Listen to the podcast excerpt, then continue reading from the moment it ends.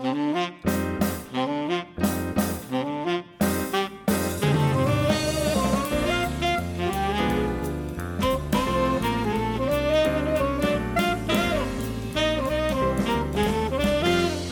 everyone.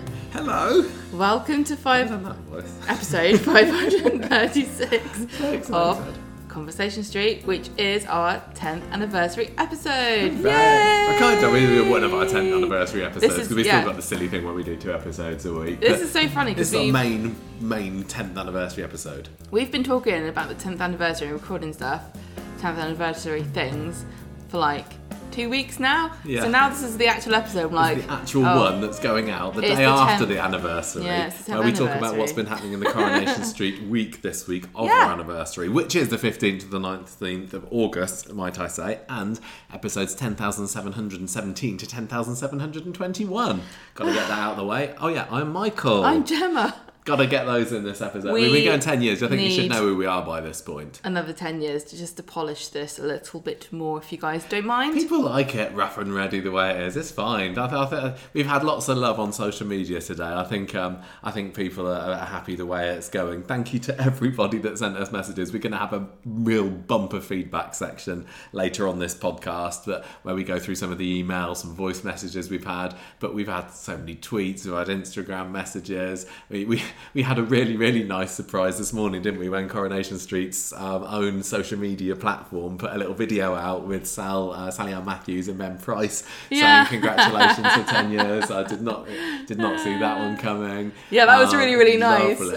And even like Ian Kershaw, the writer, so wrote a really lovely message. Julie Hesmondhalgh sent us a, know. happy anniversary tweet. That was like, wow, that's This amazing. is crazy. Um, and, and Colson Smith, that it was, it's been so It's so mad, lovely. it's mad, honestly. been really really nice, and I everybody making it. us feel very humble. Yeah. Um, wow. I can't. Yeah. I don't. I feel. I yeah. I've got imposter syndrome. I'm like, they must have got the wrong podcast. But you know, I'm half thinking that, but I'm also thinking, yeah, it has been a lot of hard work actually. Yeah. I'm well, not going to say it. I definitely um, think that you deserve all of it, and I'm just happy to support you. I'm the Prince Philip of this podcast. You're bloody not. And oh, what, I- the one that makes the, the I'm funny, just. I just stand around and insensitive remark? I, I say something um, insulting, but I'm also just been your support. so what am I, the marriage. queen of the You're the podcast?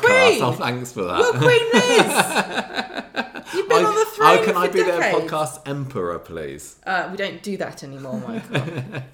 It's been so such such such a pleasure doing this podcast for the past ten years, and um, I I was just sitting thinking like you know what what have some of the highlights been, and like it, it's really difficult because there's been so much, and definitely I, I've loved you know all, all the trips up to Manchester like this one. We're lit- I'm literally sitting here now.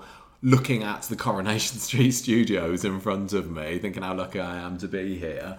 I've, I've loved getting into in touch with so many of the cast, making friends with some of the cast, all the all the community that we've built up with the Facebook and the crew, group. the- behind the scenes people. yeah, yeah, it's been absolutely, amazing. Um, you know, going off to the theatre trips, and there's so so many wonderful, wonderful opportunities have, have made themselves available to us um, through the podcast and through everybody's love of it. So thank you, everybody who's been listening for all this time or, or a little bit of this time. Anything that you've done over those ten years to support us, um, it couldn't be more grateful. Honestly, it's been uh, it's been absolutely lovely, and. Um, I don't know. That's it.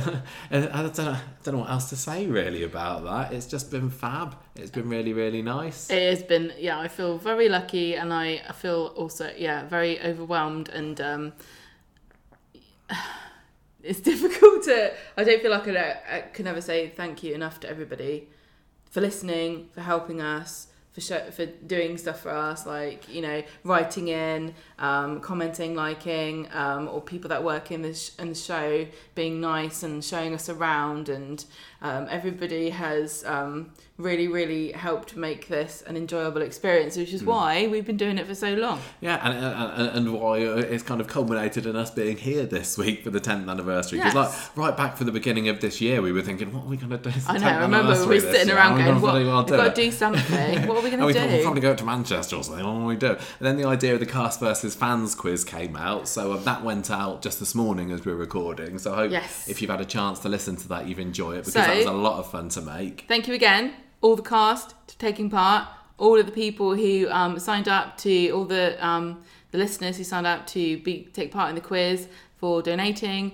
And we are uh, the Trussell Trust Fund. We are now at five hundred and fifty pounds. That's awesome. Um, and I'd like to give a quick thank you to some extra people who have donated since the last time I thanked everybody Helen, Matthew, um, Script Scene, and Claire. Thank you Thank you, all much. you guys, thank you, for, thank you. It's for sending money to Yeah. a very good cause. Yeah, yeah, yeah. Um, what else can I say? I think this is Um, like the Oscar I was- playing you off, the music. No, it's not. Like people, I'm gonna get a cane I- drag We've been you off. asking listeners to like write in and tell us some of their favourite moments from the podcast and the lines and everything. And I've, I feel bad because I haven't got very many myself. And some some of the listeners have written in with some really funny moments from over the years. Sometimes years. people will write in and be like, don't remember that, must have just been drunk. Let's you don't go. have an excuse. I don't. I don't listen to the episodes back. I just record them and then put them on the internet. You listen to them sometimes, don't you? Yes. So, um, so I have remembered quite a few of them, but not everything. But I just, it's just, been, there's been many. ma- Oh, I, I was going to add up all the time that the podcasts have lasted. It's uh, uh, to, to save. I've forgotten to do that, but a jolly long time. How would you do Probably that? over a month. I can do it on the computer. You can't- I can't do it on my Mac. I can do it on my PC. Um, but yeah, over a month's worth of podcast we've made e- easily. Um, and, and, and now we're here in Manchester this week, and we've we've been able to you know meet up with some of the cast again. Um, we've we've been in the set again this week. We've been able to see Well- some really exciting fe- scenes being filmed. All of this stuff is going to get play. You know, you're going to be able to hear all about what it was that we did. Yeah, So- next next week's bonus podcast, which we'll get out when we can, maybe Tuesday, Wednesday, I don't know yet, is going to be kind of the, the trip podcast. So we'll talk about um, what we've been doing each day, who we've met, um, some of the behind the scenes filming stuff. Although I'm sure you can appreciate that we can't tell you everything that um, went uh, that went on. Some of it was very, very, very spoilery. Um, but we've also done some extra recording about those things that we can put out once the episodes have been on. So there's a there's a lot of content that's going to be coming from my from my trip away, and uh, thank you to everybody who helped make it happen, especially those Yeah. patrons out there who Yeah. were able to uh, to donate and part partly fund our trip up here. Always very, very appreciated. This is guys. like so funny because this is exactly like when you laugh at um, uh, the actors when they go and do their speeches and they're like, "Oh my goodness, I don't know who to thank. Oh, I need to thank this," and you're like, "You're never going to remember everybody." And they were saying, "I, I won't start naming names because I'll I'm sure I'll forget someone and then I feel really bad." Luckily, we've probably got another ten years to um to individually thank everybody. you all Um, know who you are. Anyway, this is getting a bit boring. I have to tell you. no, it's not. Yeah, we've got to move on. I'm I'm excited to do the quiz. Okay, we've got to talk about this week's curry as well, uh, which fortunately did have a, a, a fair bit of good stuff in. That's another thing that I was worried about in the lead up to this. Like, what if this week's curry is absolutely dreadful? Haven't seen Fridays. We yet. haven't seen Friday's episode yet. We are actually recording this on Friday afternoon. Spoiler! I mean, Monday's episode, absolute stone cold classic. So I'm going to be devastated when they kill off Audrey. Just gets run over by the Wayfield, by the uh, Wayfarer. right, go on. You got a quiz. You got to have a quiz. Anniversary podcast quiz. Yeah. Um, this, this is where I'm going to let myself down by getting none of them right. Um, I hope, I hope you've made it fairly easy for me, just so it's not a bit of a downer at the beginning of this week's episode. I was inspired by Dom, the archivist here, it because really complicated. he had to put together. Uh, he told us about a time he had to put together a quiz based on the number six. Okay, he did, didn't he? Yeah, yeah. You made a quiz based on number 10. yeah, That's so cool. I'm so smart. I'm so proud of myself. You did that while I was getting my haircut this afternoon. I know. I came home and I was like, because I'm, I work from home and I've worked from home for about almost twenty years, and so I'm quite used to being by myself. Um, and I came home uh, after dropped you. You went to go and get your haircut, and I came home and I was like, this is the first time I've been alone for like six days. It's very been very intense. I need to relax and unwind. And I thought I could do the quiz. so sat and did the quiz, and I've got ten questions about the number This is ten great. I love this. On Coronation Street. I'm gonna So make myself feel uh, look bad against all the people that have done that cast versus charity quiz. That Yeah. all the questions the right as well. cast versus Right, charity. okay. Cast. We had somebody from the Cast Trussell Trust and We're like, right, if you don't get this right, we're actually to take food away Oh, from God. people. Right, go on then. I've got to get this. Is- Right. are any of the answers number ten Coronation Street? Shall I just give you the questions Go on rather then. than Go on then. Okay. I should have prepared for that. I? Oh, also massive thanks to Coropedia, coronationsstreet.fandom.com for uh, giving me um, an easy way to find some of these. Just writing in the number 10. Oh my gosh. Right, Ready? go on. Yes, I'm ready. I'll give you an easy one, shall I? To start you. off. That's what I was the. Okay, go on. Go on. you feel like you're back at school. No, totally. Right. Who wrote the 10th episode? Oh, You think that's hard one? Tony Warren. Yeah, it's easy. Oh, good. You know that. Come on. okay, okay. Which characters ended up having a child together and moving in despite together, despite everyone saying their 10 year age gap gap meant it would never work? And is this like? Are you talking about a long time ago, or, or could it be any It's in the past. Right, say it again. So So characters had a ten-year 10 year age, age gap. They had a kid, they moved in together, Yeah. they worked it out, it was all really good. Is it Gail and Martin? It was. Yes. That's right. They said it would never last, and look at them now. 17th of August, 2012. 10 years ago this week. yes. What event? Should have been listening to number one. Huh? Uh, the- Oh, one episode number the- one. Yeah. Um, what event does Owen and Gary ruin? Oh, it was a christening, wasn't it? It was a christening. Oh. What angelic child was being brought into I the Christian say- family? Who ruined it? Oh, uh, A couple of people. Oh, it was. Um, was it? that wasn't part of the question, was it? Owen and Gary. Was it? Was it Jake Windass? It was Jake Windass.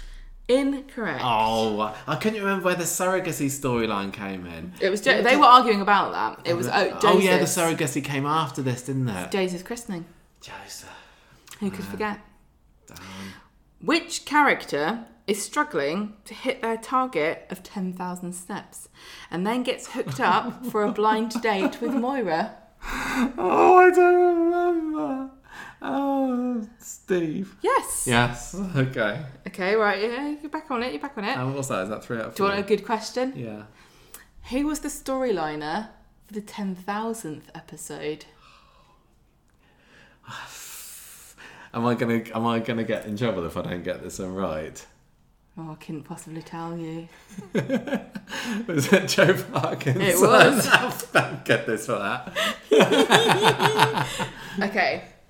Who changed a cheque from £10,000 Yeah. that Carla brought to someone else to their name so they could steal it? I don't even understand the question. Right, so somebody somebody wrote a cheque for £10,000. Yeah. Sorry, no, Carla wrote a cheque for £10,000 Yeah. to somebody Yeah. and somebody else changed it so they could take that money. If I tell you Gosh. who the cheque was to, it's a bit of a giveaway. Right. I'm not Shall going to get it tell you- shall I otherwise. You tell can give me a half mark. It was to Owen. So she wrote a check to Carla Owen wrote a cheque to Owen. for ten thousand yeah. pounds. And somebody was like, I know I can do it. Change I've it got so a good idea. I'll just write my name in it. And then instead of Owen's. then I can have it. Yeah. Why does that make it easier? That doesn't seem like it makes it easier to me. Is Who stole the money from Owen? Eileen Grimshaw? Yes. Classic. See? I'll Half never forget that. Oh, You you know that's give me a full mark. That's very generous of you. right. Okay. Who lives at number 10 Coronation Street? I do. I do. Number ten. Number ten. Number ten. yeah, 10. What's there? I had to look this up. you know I'm rubbish with the. I'm I'm going between two people. Yeah. Who? I'm gonna say. Do you want to see if you can see it from here? Because I think it is no. visible. I know it's totally visible. I See can the literally. I'm of it. looking at number ten right now. What is it, Michael? Rita. Rita. What is number 10? Cabin. Yes, that's It's right. Rita. I couldn't remember whether It's it was Rita. Rita or Brian. I thought. I, yeah. Well, apparently, Good. at the moment, currently, officially, Hmm. it's Rita. No, we this is question number nine. Okay. You're going to get really mad about this one. Who was the 10th most featured character in Corrie's 10th year, which is 1969? That's a stupid question. Thank you. Um, 19, 1970, 1969. 1969. Um, 10th most featured character was obviously. Yep. go on, go on, go on. Say it Oh, right. gosh, say, I say, don't the- know. say it and get I it get right. any clues at all No. for this? No. If I get it wrong, start giving me some clues. Okay. I'm to get this. Ena Sharples, No. Ken Barlow, No. Pat Phoenix, uh, aka Elsie Tanner, No. Valerie Barlow. Yes, it was Oh, Valerie that's not bad. I'm a four for ten. You get Give me a quarter of a mark. Oh, all right then. Okay. Oh, this was that was actually question number eight. Was it? You missed one. I didn't number them properly because I Have changed you actually the order. ten I changed the order to make it more interesting. Thank you. How's it? How's that going for you? I don't know. what, what do you reckon, listeners? you tell me. right. Where does Minnie Caldwell run up a ten pound debt that gets wiped, and the the debt gets wiped as a favour to Elsie Tanner? The debt gets wiped as a favour to Elsie Tanner. How does Elsie Tanner benefit from this? She's just a nice person. You know what she was like. She's just a friend to everyone. Uh, uh, I know, I know that we have seen this. We've watched the episode, haven't we? I know that we have. There's we only so many that. places that you can run up debts on Coronation Street, especially back in tho- those days. Um, Mm-hmm. I'm just gonna say. I think you might get it wrong. Oh, I was gonna say the corner shop. Just looking in your eyes. She's not giving me any clues. Uh, Wouldn't say the corner shop Rovers. if I was you. A ten pound debt at the Rovers. Do you think Annie Walker would let her have a slate at ten quid? Oh, that's Do you know very how good that's point. 117 pounds and 34 pence? where was that? Where could you? Jackson's Chippy. Where would you be likely to run up a debt? I wonder. What kind of business would just let you? Bookies. What kind of what would the Bookies. bookies be called though? I What would be know. the name of the Weatherfield bookies Bookies, in 1969? I don't kind know. of Dave Smith's Bookies. Yes! Yes! Dave Smith's betting shop? Can't believe- Did you give me that point? I gave you a point. It's- Oh, it's a special It's occasion. Christmas. Is that it? No, No. there's one more left. This is the one you're going to get mad about as well. Oh, is it a favour to Elsie Tanner? Probably trying to shag her or something. Yeah, Right. was the thought? Name 10 characters who appeared in the 10th episode. Now, this shouldn't be too hard, shouldn't really, should it? hard. There I'm were sure 18 people I've got written down. One of them I don't know who the hell that is. So you've got 17 people. Okay. Now, you should be able to get this. Ken Barlow, Frank Barlow. oh my god, hang on. You're going too fast. Hang on, hang on. Okay. Yeah. Ken Barlow, Frank Barlow, Ida Barlow. Hang on, hang on. Ken, Ida, Frank, yeah? Yeah, David Barlow, Elsie Tanner, Yeah. Ena Sharples, This isn't this isn't alphabet- alphabetical. I'll just tell you that. um, Dennis Tanner, Um, um, um, um, um, yep, uh, Linda Cheveski, yep, um, Annie Walker, yep, Jack Walker. Yep. How many's that? One, two, three, four, five, six, seven, eight, nine, ten. Oh, that's, that's ten, is it? You did it! Yeah, I did it. I did it. Do you want to know the full list? Yes, please. Oh, there's even a, a guest cast. Go on. I don't even know how to say that word. Glynis. Right. I would not have guessed. Flora Glynis. Lindley, Christine Hardman, Elsie Tanner, Linda Cheveski, Dennis Tanner, Harry Hewitt, Esther Hayes, Frank Barlow, Ida Barlow, Hayes. Kenneth Barlow, David Barlow, Albert Tatlock, Annie Walker, Jack Walker, Concepta Riley, Ena Sharples, Minnie Caldwell, and Sheila. Lovely. Ah, well done. That was good. I didn't do too badly there. I didn't shame myself. You did a good job. You got I wonder if two did wrong. anyone get ten out of ten? I bet Dom's listening. Yeah. Yeah. Ten out of ten. I know you, Dom. Yep, yep. And shout out to you, Dom. No, that was uh, you inspired me. that was good. I really enjoyed it. That was a lot of fun. Thank you, Gemma. Right. Next, uh, Birthdays. oh yes, birthdays. Who apart from Conversation Street has a very special birthday? In this blessed month, we have 20th of August, Cherylee Houston, who played Izzy, he plays Izzy Armstrong, Mm-hmm. and that's it. Yeah. Ian Bartholomew played Geoff Metcalfe, and Jan Froggatt, He played Zoe Tattersall. Oh yeah. Bryan Mosley, that's a pretty good one. Alf Roberts, he got a shout out this week. He did, our Alfie. Yep. Um, and Holly Chamarette, who was Tracy Barlow the second. Then we've got um, Gaynor Faye, played Julie Mad. Love her. Julie Maddock. Judy no. Ma- Judy Judy Maddock. No, Judy, Judy Mallett. I didn't talk. We got a whole podcast. I don't know who that is because I haven't done a podcast for 10 years. Yeah. Well, as we say, it is now Friday afternoon, so we're going to do a time jump ahead to this evening now. So I think we need to rest our mouths for a little bit, get our brains in gear, Okay. and um, hopefully not feel, not sound too tired and knackered when we're recording the street We've been recording and doing Corrie stuff. I feel like everyone says, "Oh, what have you done? What have you been doing this week? What have you been up to?" And it's like, "Oh, we haven't done that loads." Yes, we have. We've been like, I don't, we haven't. I've been trying to find time to like add pictures and videos to the recordings that we've been doing, and I've only done the first day's worth. So We I- literally- the idea is to put something on YouTube next week with a load of footage, but I've not had the time. We haven't done anything else It's been a busy stuff. week. It's been We brilliant. watched one episode of The Walking Dead. I brought a book with me that I'm trying to read, and Yeah. I'm like 30 pages in. Yeah, it's it's been a busy time of, of stuff. Right. But it's been so happy. It has been fun because um, we've got something else happening this evening, which is pretty fun. And um, yes, let's- but it's a secret. we have got a secret thing this evening, and then a Coronation Street watching thing, then a podcast. But when am I going to be able to eat my takeaway? I want to have a takeaway. I had a Cornish pasty for lunch. tomorrow. I had a Cornish pasty for lunch because I've been missing the south. I had a Cornish pasty and a cider for my lunch. Lovely, darling. right, let's get on with the next bit of the podcast. Okay.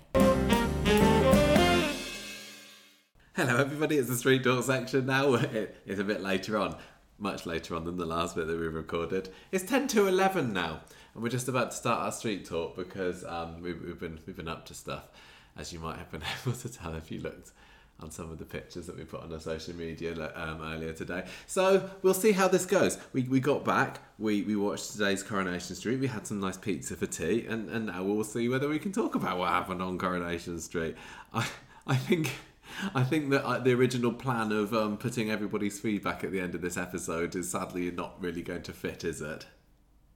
Well, I, I said to you, I thought we, I, I was going to suggest we do them separately anyway because I think it'd be nice to have it all in one big package. It would. We've had And then when I feel sad, I can listen to it.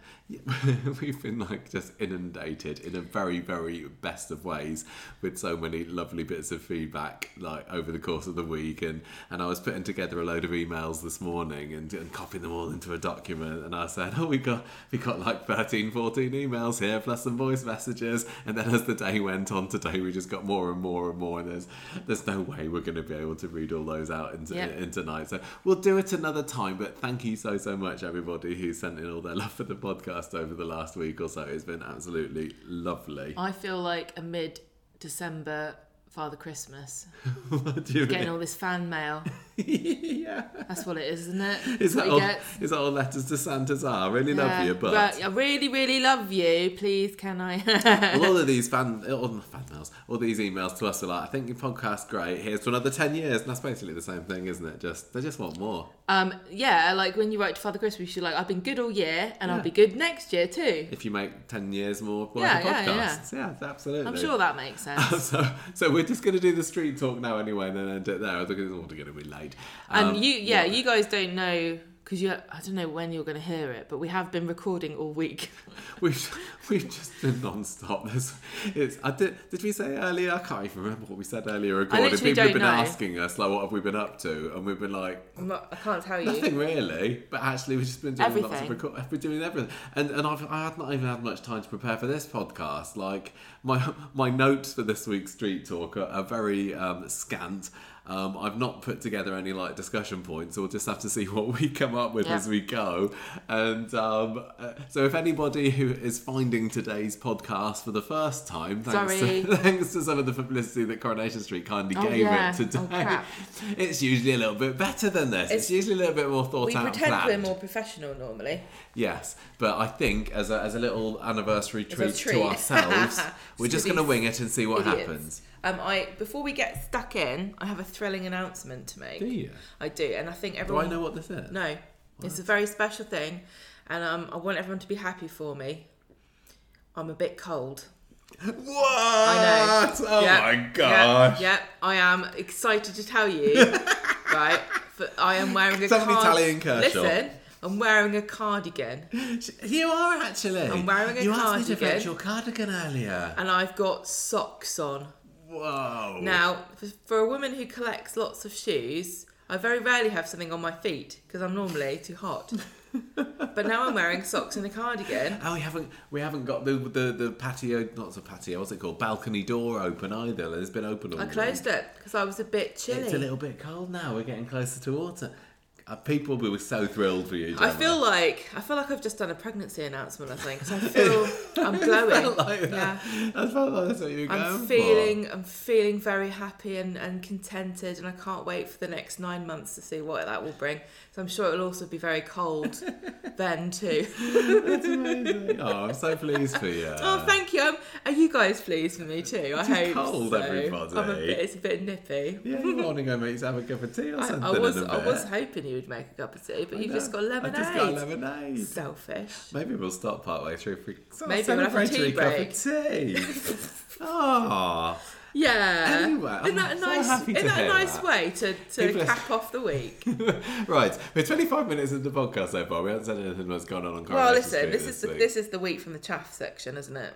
If you can't deal with this, then Yes, to- totally. you don't is. deserve Um, the rest of and the people show. don't even want to hear about this. They want to hear about what we've been getting up to this evening, but you can't find out yet. Um, excuse me, it's been a pretty good week on Coronation Street, I would say. It has been all right. I mean, Monday was clearly the best episode Monday of the week by wonderful. quite a large margin, and that's not to say that the rest of the week was poor in it, but um, but Monday's was mm, quite superb. And we're going to start off with the Audrey storyline. He seems right as rain now after she shared her problems, so I've called this storyline this week "Back to Her Old Self." Aww. Ah, and then apart from the rest, I just got old storyline titles because I'm busy because we've got Stu been framed. I'm still pretty pleased with that. Um, in Fatile, Summer Holiday, along came a spider, and the, the awfully named, and I hate that when this story keeps coming up because I have to say it again, Tile Street because the roof is still not fixed yet. Oh my gosh, I'm, I can't remember when the last time is that a story's been that dragged out. Now, um, I'm going to let you, because we enjoyed this so much on Monday, do the Why, why am I bes- having this honour bestowed upon me? is this? Is I'm already having a great time. you love you love Audrey. Being a bit you didn't cold. do any of the synopsises last week, so I thought you might be hankering Okay, for some. Um, and, and then it gives me the, the speed you can have a little sit then, can't you? I will you? have a little sit, and I'll think about what we're going to discuss about this. Right, go on then. Right, so on Monday. Oh, by the way, sorry, this has also got the Stephen being a bit dodgy stuff in at the end as well. Haven't um, got a have got storyline Stephen? Is this Stephen at the factory as well? Yeah. Okay. Oh, wait, this is like. It's all Plan. about yeah, it's all about Audrey's money. Yeah, yeah. Reids and the Um, Roberts. Um, yeah, Reids, Roberts and Carla Barla. Yeah. So on Monday, Steve's at, at is at Adam's office and he's sorting out Audrey's trust. And the only thing left is Audrey's signature. So you just know the rest of the week is going to be Stephen hanging around Hey, Audrey Mum, like Mum, a fly yes? around poo, going, "Can you please?" make me-" um, I can't even. Are you calling Audrey Roberts poo? She's like she's like a beautiful poo emoji. she's she's like silkworm poo, isn't she? She I don't know whether I'm going to forget it till I say it now, but that was like one of my favourite lines of the week when Leanne, really when. Leanne it's because Sally had that scarf, didn't Yeah, yeah. she? And Leanne's like, so does silkworm just poo out? Yes, the way she said that was hilarious too. like did they just it out? And then what? Sally was just like, like, a taking it I'm not off. sure. right. So, See, Leanne can be funny. um, Adam just need yeah Audrey's signature, and Stephen says, "I'll, I'll go and get it, and I'll, I'll come back later." And that's exactly how he delivered that line.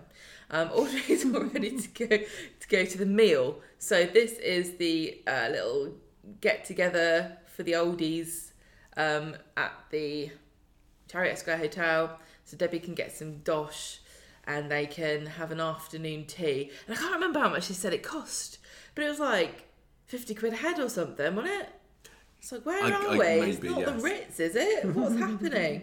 Anyway, Audrey's getting all ready to go to the meal and she's chatting with Shona about this and that and realises she's got a hole in her tights because she's borrowed them off Gail. So she goes back upstairs um, and this is when Stephen's like, Mom, I've got these papers for you. Nice, you did it. Thank you did you, the yeah. voice. Yeah, yeah. Good job.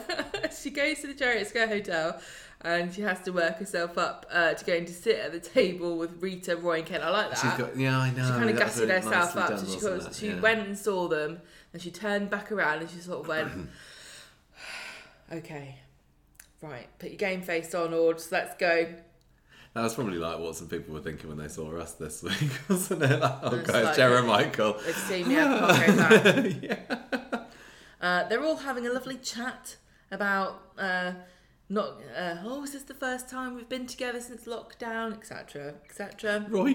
Roy starts going on about men's flies or something. Well, Ken he? was talking about his trousers, so he started it, and you should know not to mention If you don't want to go down a rabbit hole, don't talk to Roy. Really. I can't even remember what he was saying. It was He like was the history that of flies He was or talking something, about wasn't it? expandable waistline flies or something. Yeah, he was kind of talking about yeah, getting older and needing an expandable waistline. But it was, and- it was like, well, he was talking about a certain sort of fastening that expands, and I'm like, Roy, you wait till you hear about the joys of elastic. You'll never, you never stop talking about it. So Audrey's, Audrey's happy. Nothing yeah, can going ruin well, it's this. going nice. And then who walks in, but everyone's favourite flame-haired posho, Is it Rita? Claudia. Oh, it's Claudia. Claudia. Oh, yeah, Uh, Rita's Rita's not posh there, though, isn't she? No, she's not. No. She's Uh, well and a bloke who, Charles. if you really squint and, and think really hard, you might remember. This was great. This was brilliant because I was like, ah, that man. no, I can't remember. Ah. You, you probably told me already this week. Did, did you know that Claudia was going to be back in it on Monday? I don't remember. No, that I wrote know. into them and said that's going to be our 10th anniversary podcast. week. please can you bring Rula Lenska We, back just for a little bit? we put in a request. You can actually, I don't know if you guys know this, but once you do a podcast for 10 years, So this can- is who I want on you it. can write in a request. week. Yeah. And we were like, I can't think of anyone else. We want Let's Claudia, We want lots of summer on it this week. We said, please. bring back yeah. Henry, and they went, he's doing a play, so that doesn't work. Yeah. Yeah. We- we- oh, that was great to see her. And then and she was there with Charles, wasn't? And we, we walked in and we actually oh, sorry, she walked in, we weren't there.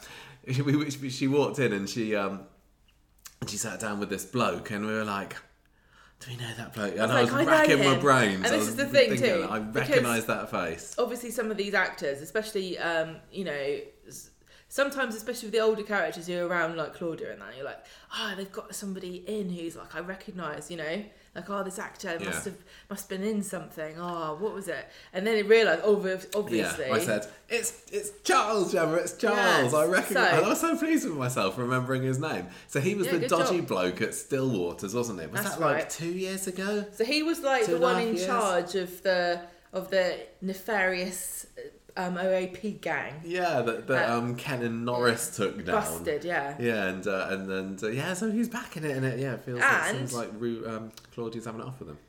Well, they're dating, aren't they? Yes, they're having a little the polite way snitty fight. it. Yes. Who, if you've been following us around, would have seen a few of those. Rita, People have been seeing us this week, and, and we've been just getting into little arguments in front of me, in front of them, haven't they? And it's like, oh, it's just like on the podcast. yeah, I know. It's quite funny because it's like, yeah. we don't I'm put like, it on. We do just we do just talk over each other and and, and argue with each other. Yes. So it's like It's not. the It's. I don't fake any of this. No. It's all completely. I am cold. You, you are you are cold today, uh, and, and as Ian Kershaw pointed out in that tweet, I'm tired. Sometimes quite tired. I am tired. Are you tired today? Um, give myself eight out of ten for tiredness. Ten being asleep. Yeah, so we better Yeah. hurry up, really. Yeah, go on then. Sorry. It's a great story. I love these things. But the other thing that Ian Kershaw mentioned was side account. I'm still at a one, and that was from lunchtime. Yes, you have had a Negroni this evening, though. Oh yes, right. That's right. Dob me in. yeah, but that's that's not that's not what the, why the fans love me, Michael. That's not my signature That's, beverage. no, is cider is your I've got uh, to stay on brand. drink of choice. Yeah. Oh dear. Yeah, neither of us got a normal podcast and drinks. I'll never have lemonade during a podcast. Maybe this is the new era. Maybe this will be yeah, ten brave, years. brave new world. Right. so Charles is there. Rita's like, look, can we just concentrate on eating this food because this costs like a hundred. Like how many? Like how many of them were there? 5 Mm-hmm. This is like two hundred pounds worth of tiny sandwiches, and you can go to the t- co-op and get these. and also, I'm furious watching this. I don't want to throw anybody in the props department under the bus here, but why are you putting scones together? The whole point of scones is that you put your own cream on it, so we What can you all mean? have a debate about. Had about. they made them up? Had They they? they were just like t- the two halves were like plonked together. They probably went, "We're not having this argument. We're not having people on Twitter again. oh, it's not supposed to be the jam first. It's always the cream. No, it's not the cream. You put the jam." They're like, just put them together. There'll be no arguments about it, and then we can avoid all this. But no, because I'm complaining anyway. You right into that Chariot Square. I'm gonna hurt. I'm gonna Debbie Webster. When I see Debbie next and be like, what the, what are you playing at? What are you playing at? What do you think this is? Amateur hour? How much are you charging for that? It's quite nice to be able to cut open your scone in two as well, and you can like grade yourself for how well you got it dead in the centre I know, it's very tricky. without like Huh. slanting. Do you want to hear, everyone, I've got this tip. I don't know if it works on scones, but it definitely works on muffins, English muffins, right? Um, and I got this off of a tip. I'm going to give a shout out to someone. Atomic Shrimp on YouTube. And he is a lo- local to us. He lives in Hampshire and he does like foraging and uh, like budget challenges. He's really interesting, really interesting bloke. But listen, listen, you're going to be thrilled. Get a fork, right? Hold your little bun and you poke the fork in around It's like making a dotted line to you cut make along. like you push it all the way in. Okay, You've got to push it all the way in. It's not Yeah. a dotted line. You're actually breaking it in You're making, half. making it into a and that perforated way, muffin. when you open it up, it's got like a crusty edge, and you can get it toasted, and it's all knobbly. Thank me later. Back to Corey. We're gonna need another feedback section later on for everyone to just say what a fantastic idea that was. Fantastic muffin tip. yeah, tune in next week for more muffin tips. So, Rita's like, let's just eat this stupid scone that somebody's put together. And I know some people say scone, but I don't. right, Audrey's like, no, listen, hang on a minute. What about Ken needs to go and tell Claudia that she's a big, big old bitch? Oh yeah, because I, I couldn't remember when things were left here. Ken isn't supposed to be dating Claudia, is he? Because she she she kicked him to the curb when he left Stillwaters to go back to number one. So I Wow. don't, I don't really like, get why. Hang on a minute. Was was Claudia cheating on you all this time? Ken's like, what? Hang on a minute. Yeah, I don't know. I need to. I need to sort this out. Oh yeah, it wasn't cheating. It wasn't like when, when, um, when Claudia split up with me, she promised me that she would never love again, and here she is She probably did say fraternising with the like enemy. But you know what Claudia's like? Oh, She's darling, like- nobody could make up for you, Ken. She's like, I just want someone to keep the bed warm. That's a bit of lummers, though, isn't it? No. Oh yeah. Yeah. Ken Anyway. wouldn't keep the bed warm. He's probably stone cold.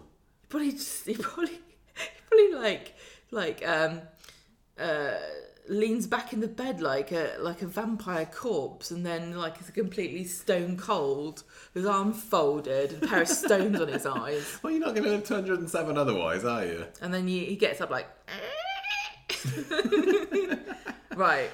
So, um, Rita goes off to spy on them, and then everyone follows, and this was brilliant. Th- this whole This scene, all of these scenes, skit. this episode was full of really great bits. It was proper classic, Corey. Yeah, it really was. So they overhear Claudia and Charles, and they're quarrelling, and I don't understand why because nobody's paying them. They haven't got a podcast. They're just doing it for free.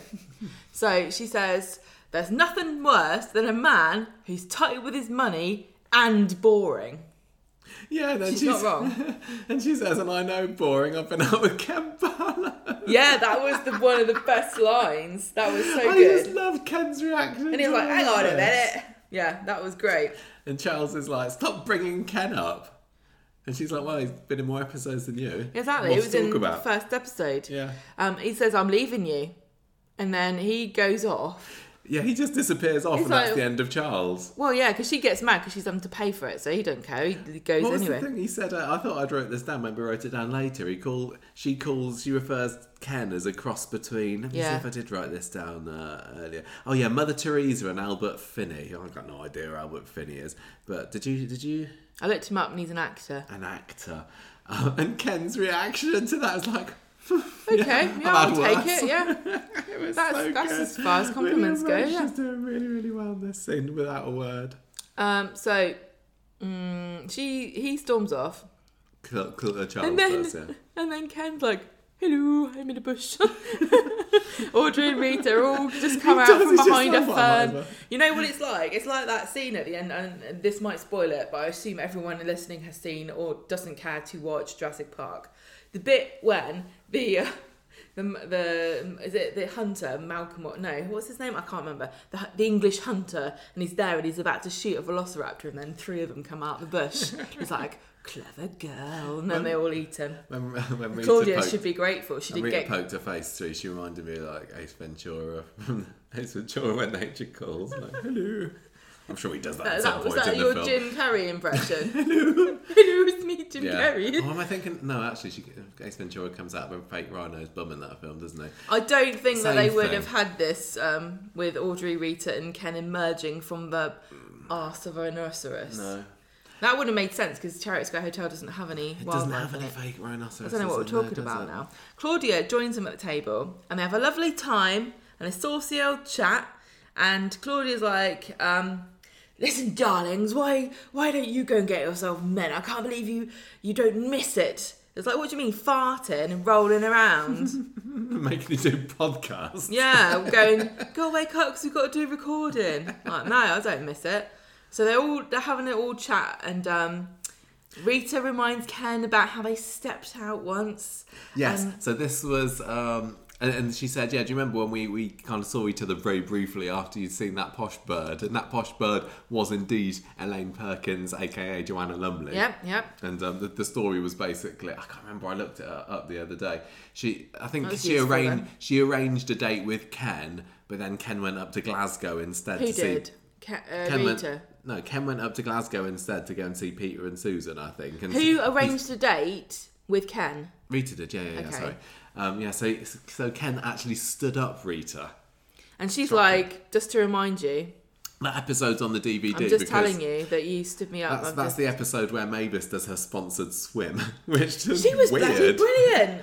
And even more famously from that episode, that's the episode where Pat Phoenix get clunked on the head by the camera as Is she's it? going into the snow. What a so that's classic, one worth tracking down. You should watch Ken that. stands up Rita, Mavis in a swimming cap, and Pat Phoenix gets bonked. You keep Classic. calling her Fat Phoenix, by the way. This is why she's She won't thank you for that. gonna get me. um, or in the stomping ground, she might come and haunt you. Oh yeah. Anyway, Mavis gonna risk it. Mavis is a demon swimmer for everybody. Hmm. If you didn't know that about Mavis Riley, then you owe it to yourself to watch the episode. Hmm, It's very impressive. So, They're just having a lovely laugh like us, really. um, yeah, they're like having a reminisce, weren't they? Having a Yeah. big of a, a bit of a chat. All probably. I mean, we didn't get to see them talking about the the absolute travesty of the scone situation, but I'm sure they Sure got they round to that at one it. point. Claudia asks Roy about the hit the time he and Ken were arrested for lewd behaviour. Mm-hmm. Yes, that's right. Audrey looks a bit sad because everyone's like going, "Oh, I did this and I remember that and this happened to me." we Do you remember that? Do you remember this? Do you remember that? And then Audrey's like, "I tried. I was trying to kill myself three weeks ago," and then and then the lights go down, and I'm thinking, "Hang on a minute, is this going to be like? It's going to be really arty direction here. Is this like one of them things where are we gonna have a flashback now? Is she gonna is she gonna hear herself saying something, or I is it gonna be a bit later. like what was that one where? Do you know? Do you remember that really famous um, newsreader? Is it? Is it? Who was it? Trevor McDonald, No, it wasn't. Moira Stewart, Let's face the music and dance when she was sitting behind the desk and oh, then Angela Rippon. it zoomed in on her and she like suddenly kicked her legs up and starts dancing around. Just Angela imagine Rippon. um, My dad fancied her. who didn't. Just imagine Audrey saying that and then it zooms in and then she starts doing a dance like, oh, I was really sad. This was like really, really well done. This was um, incredibly wasn't arty poignant. direction, it no, it was- wasn't. The well, lights went was, off, went down Because- because they were bringing her a birthday cake. Yes. Um, because they realised that they hadn't celebrated. yeah. The, the waiter brings out this cake and they puts it down in front of her. Her face is illuminated by the birthday candles, and everyone's sitting there very awkwardly, like, now that's a bombshell, isn't it? Now what's going to happen? So we cut to the break, and then we come back to see Audrey looking really like, oh, I should not have said any of this. This is a bit awkward. Uh, they're very sympathetic, and um, so she sort of opens up, doesn't she? She said, and and this is when we find out how what the circumstances of what she did was Yeah. because um but I don't understand this because her neighbor her neighbor found her and the neighbor was called Yeah, and I found Nicky. that a bit confusing because her grandson is called Nicky. I know. and they used to call him Nicky when he was a little boy. Yeah. So I'm sure there are other names, but Nicky's the name of the neighbour. Maybe somebody was like, no, stuff it. People have the same names. Get over it. so anyway, um, she took an overdose. No- nosy Nicky, the neighbour, came, found her, called the ambulance, and um, she went to hospital. And Rita's like, I, I can't believe I've missed all this. I didn't know. I feel like I've let you down. And um, Audrey goes to the loo, and she says, "When I come back, I want good vibes only," which I thought was really sweet. I can't remember which. She said, "Oh, like my grandchild," or I can't remember. You know, so and so always says "good vibes only." He's got a T-shirt, wasn't it? Yeah. Is it somebody's got a T-shirt that No, says it? no, David or something. So she comes back. Um, Claudia's Claudia's gone. Claudia's like, oh, darlings, this is getting a bit heavy. It kind of felt a little bit like they, like Rula Lenska couldn't stay any longer. the um, in in universe explanation was that she wanted uh, Audrey to feel comfortable talking about obviously very sensitive things. Yes. So, um, uh, Rita, Audrey is like really sorry about about this, and uh, Rita, Rita, Rita's like, what pills have you got then? These these um. Because she, because uh, Audrey says, yeah, I've got, I've got, I've been given these pills for my depression, and Rita like grabs them and says, let me have a look. She's like, you haven't even taken any of these. What are you doing? And she's like, I don't need them at the moment. I'll take them when I need them. Half the fun of being old seems to be popping pills. I don't think it's fun. Audrey says, um, it's all just crept up on me. And uh, first of all, I had, uh, you know, I've always had really brilliant eyesight, and then I get cataracts. Then I can't sleep. Then I feel like all my family wants to get rid of me, and they want my money, and they want me to die. And um, you know, it really feels that way. And this is the thing sometimes about your health, where you take it for granted, and you kind of feel like, it, you know, yeah, you, everything works as it should do, and you don't even think about it, and then something goes wrong, and suddenly you realise how lovely it was before. Yeah. Um, so having that all pile on top of you is a bit much, isn't it? Uh, Rita and Roy talk about what keeps them going and all the nice things I that, remember what they said. Now Roy must have said Nina. well, also expandable waistbands. Rita was like, "Well, what used to keep me going is being a bitch to Mavis, but for the last Yeah, Rita's like, last just- twenty five years, I've been going downhill as well. You know." I just live off the this the, the vindictive joy of the memories of all the people that I've Been a backstabbed and all the years. men that I've t- taken money from and Love Rita, die. but she she is a bit. I'm starting to realise that Rita's like just like this. She's just the, eye of master of, shade. She's the eye of the storm, isn't she? All everything revol- everything's revolving around her, and people are dying, and just like her, she's sucking all the money in. And then, if you want any, you're not allowed it. No, she needs it for giant earrings. They're not cheap, you know. Anyway, um, uh, Ken tells uh, Audrey that she's got stuff going for her as well, and I would agree with that because she definitely has a very big family, and they're all very close, and that's something. and it's Team Platt. It's Team Platt, he's like, look, you're not a Barlow, I know. Barlows are the best, number one, literally. Um, but you are a Platt, and Platts were really good. And um, also, Gail. You're I not mean, a Bailey, are you, Audrey? Hmm, could yeah, be worse. could be worse. And she says, um, yeah, anyway, they're like, shall we just have meet up more often? And I'm thinking, if I was right, I'd be like, I don't know why I'm here, first of all, because you're all about 20 years older than I Yeah. am. And also, this hasn't been a bundle of laughs, to be quite frank with you. Roy doesn't like a bundle of laughs, though, does he? Well, I don't think I want to sit around talking about suicide when I'm trying to eat cake. No. No, it doesn't. It doesn't help it go down. It was very well. interesting. Um, we kind of discussed at the time that that neither Ken nor Roy discussed their own um, brushes with suicide, did they? Yeah. Well, that's the thing of everybody sitting around that, that table. You know, Audrey's been long overdue, really. yeah, it's just uh, just Rita's the only one that hasn't tried. Rita's like, I would never take myself out of this world when there are people to sh- to give shade to or advice. yeah, or not give money to. Yeah, Unless I'm, they're Sally, she can. I'm not going to die and let um, Jenny get my money. She'll just go to Canada. So, Um, yeah, so Where are we? We're here. where? Roy urges Audrey Oh, no, everybody, tell Gail. let's all meet up again uh, more often. Roy says you should tell your, your family, you should tell Gail, and she says, I don't know. But I tell you what, I will do. I'll start taking my pills.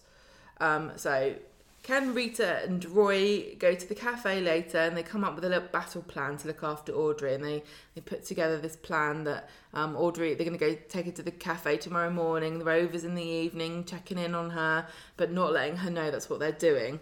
So um, she goes to Audrey goes to the bistro, and then Stephen like leaps up. He's like, "Mom, mom, I've got the trust papers. Can you sign them?" And he's like, "No, I'm gonna go speak to Nick. I've got some exciting news." And what is it? Oh gosh, this is lovely, wasn't This was it? really lovely. So the next thing you see, she's going into the salon because she's decided that she's going to take it on, and it's a new lease of life for her. She's gonna uh, become a become a hairdresser again. She's kind of like Yeah, just go back, back to, to back to normal, really. bored. Back to our old self, yeah. exactly. So she sits down in front of the mirror. There, there is some uh, um, some whispers of the past, aren't there? Yeah. It wasn't done brilliantly, and I did rewatch it this morning because when we were watching it, uh, like we watched it on. Uh, on the hub, didn't we? And I couldn't figure out what they were saying. It's like I know there's some echoes going on here, but I could, can't for the life of me figure out what it was. Not the great best mixing, but um, yeah, it was it was Alf and Audrey, and it was it was like the scene. It's scene. when he gave her when the scene when he gave her, where, he- where we, yeah, he has to buy the salon. We agreed to Yeah. let her have the salon or something. And she's like like, that. It was oh, nice. Alfie. Yeah. And so she sits down in front of the mirror and she gets her her pill. She takes it and she kisses the um her wedding ring finger and she says, "There's life in the old girl yet, Alfie love." That was just like, oh, That brought it. a tear to my for, eye. for the long term fans and like literally th- th- this was what made the week for me it was so nice and I, I just wanted to be joyous about something in this week's coronation street and then there were other things i enjoyed but to have to have That was a some little start. scenes like that Yeah. for, our, for our anniversary week thank you very much corey because that was lovely That was a lovely little um, gift there, but um, I know that some people will criticise this because it did feel like at the end they were like, and then you take your pills and everything's okay. But I have to say, um, and I talked about this, you know, before about like having my own struggles and stuff. Watching Audrey just going, okay, this, you know, things are going to get better. Things can get better. I'm optimistic. I'm in a really good place now. This is the darkness that has been surrounding me, but now I, I know that you know I've got these things and that and those things, and um, I've got my memories, and oh, that that meant a lot to me. You know, you know, as well, saying I know that good times have been, and I miss those, but I'm kind of looking to the future for more things to happen. And they might never be as good, you know, it might never be as happy as the time that she was with Alfie, but she knows that the future holds some kind of promise. And I thought that was just really nice and it's really hopeful for anybody too who who might be struggling as well. Like it's not going to be easy. We probably won't see anything more of Audrey's struggles, but um yeah, it's not obviously ever going to be a straight road. No, but it was, it was. I, I was thinking like, was it too too quick a way to resolve it? But uh, on the other hand, I was thinking, well, they, they really tackled this super well with Aidan a few years ago, and they didn't need Well, it didn't need to take well up as much him. time as it did for Audrey, and um, they they just the, the, they mixed the comedy and the tragedy and and the, you know just so brilliantly throughout that, and and it was it was a very different way of doing it, but And the thing I want to say really nicely effective. too is that not everybody's mental health issue, and you know, it, Audrey's was incredibly serious because she did attempt Hmm. to take her own life. It's not like it's, you know she wasn't being casual about it, No, and it can. But if you've got the right medication, you've got the right support, it, you know you can. It is okay. yeah, yeah, it will be doesn't, okay. doesn't have to always end up like Aidan. Well, Um, yeah. and, and they talked about. I I liked how Rita mentioned, "Oh, I, I didn't see the signs," because that was the big thing in the Aidan storyline, Yeah. wasn't it? Like they haven't bloody learned, have they? Literally, the signs were there They haven't, they haven't on learned. screen for year, for months beforehand, and only a few very clever fans, not us, No. picked up on Aidan's uh, uh, clues. Yeah. But um, yeah, so so it was yeah same same sort of thing again, but Yeah. han- handled in a, a different way. I was just very very impressed with it actually. And the other the other thing too about like your mental health struggles is that it it lies to you because it makes you think there's nothing you can do about it, so don't even bother. Mm. And it also um, you also uh, sometimes think, oh, I'm I'm not worth it. You know, I I don't want to make a fuss. I don't think that it's worth me saying or doing anything. I don't want to be a bother. I don't want to be a burden to anybody. Mm. But we seem to hear from what Audrey was saying, like there is something that can be done um, and there there are people that care about you. And even if you don't have like a support system like Audrey does, because she's very lucky, I have to say, she's very lucky to have a nice big family like that. Um, but there are people who literally spend years at university studying to help you because they care about you and they don't even know who you are. And I think that's quite um, so think think about that too.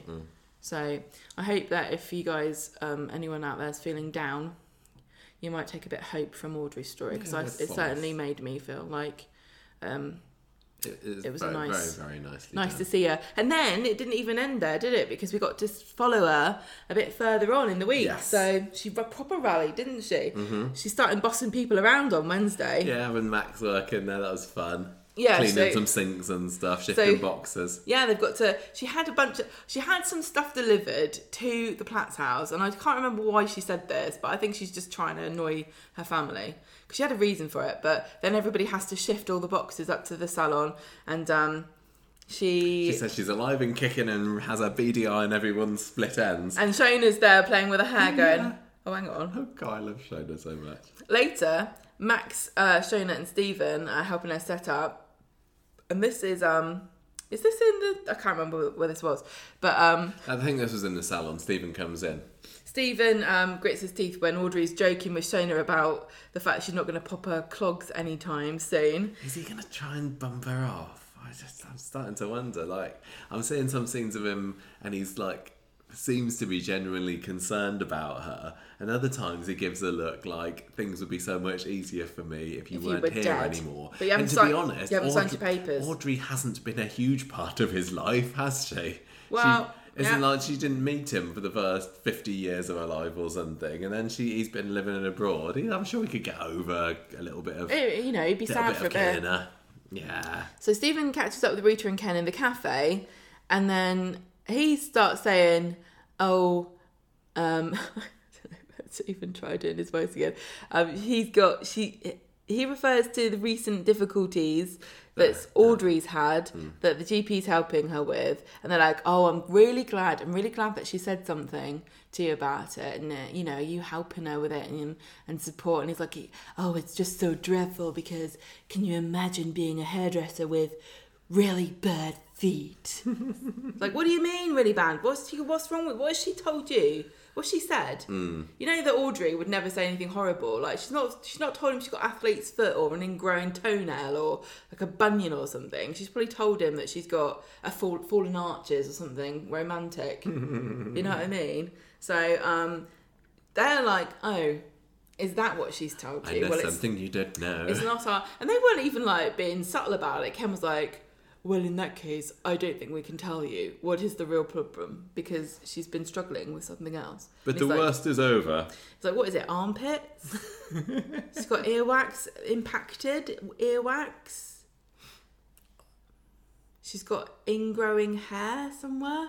Some kind of really embarrassing piles or something. She's got a rash. Yeah, On an her embarrassing place.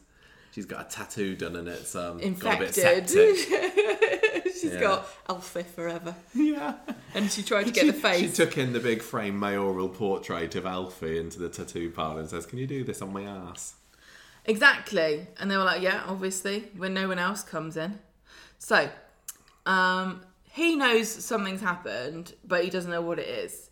Evelyn comes into the salon and and um, she sees Alfie there and she starts making fun of him and saying, "Now come you're advertising Oh, yeah. your salon with a man with a hat on." Alfie And- on the on the and counter. I loved how like not aggressive but very defensive Audrey was. She didn't like go shut up. She, he's great. She was like, "Oh no, actually, Alfie was my one true love." that was a that was a very famous publicity picture of Bryan Yes. In, in okay, Alfie. Wasn't so you're a bit of Well, I I've, think said, I've said this on the podcast okay. before. That particular picture of Alf is my template for the character profile um, image. image Cover for, for- yeah, for, for when we do character profiles for, for YouTube and that. And and I always have Alf there. I say because we did the Alf character profile a few weeks ago, didn't we? Yeah. And I literally put put Alf in the template to try and force myself to one day do the Alf character pro, pro, uh, profile. And yeah, so I used that picture. But, uh, but I think in the original one.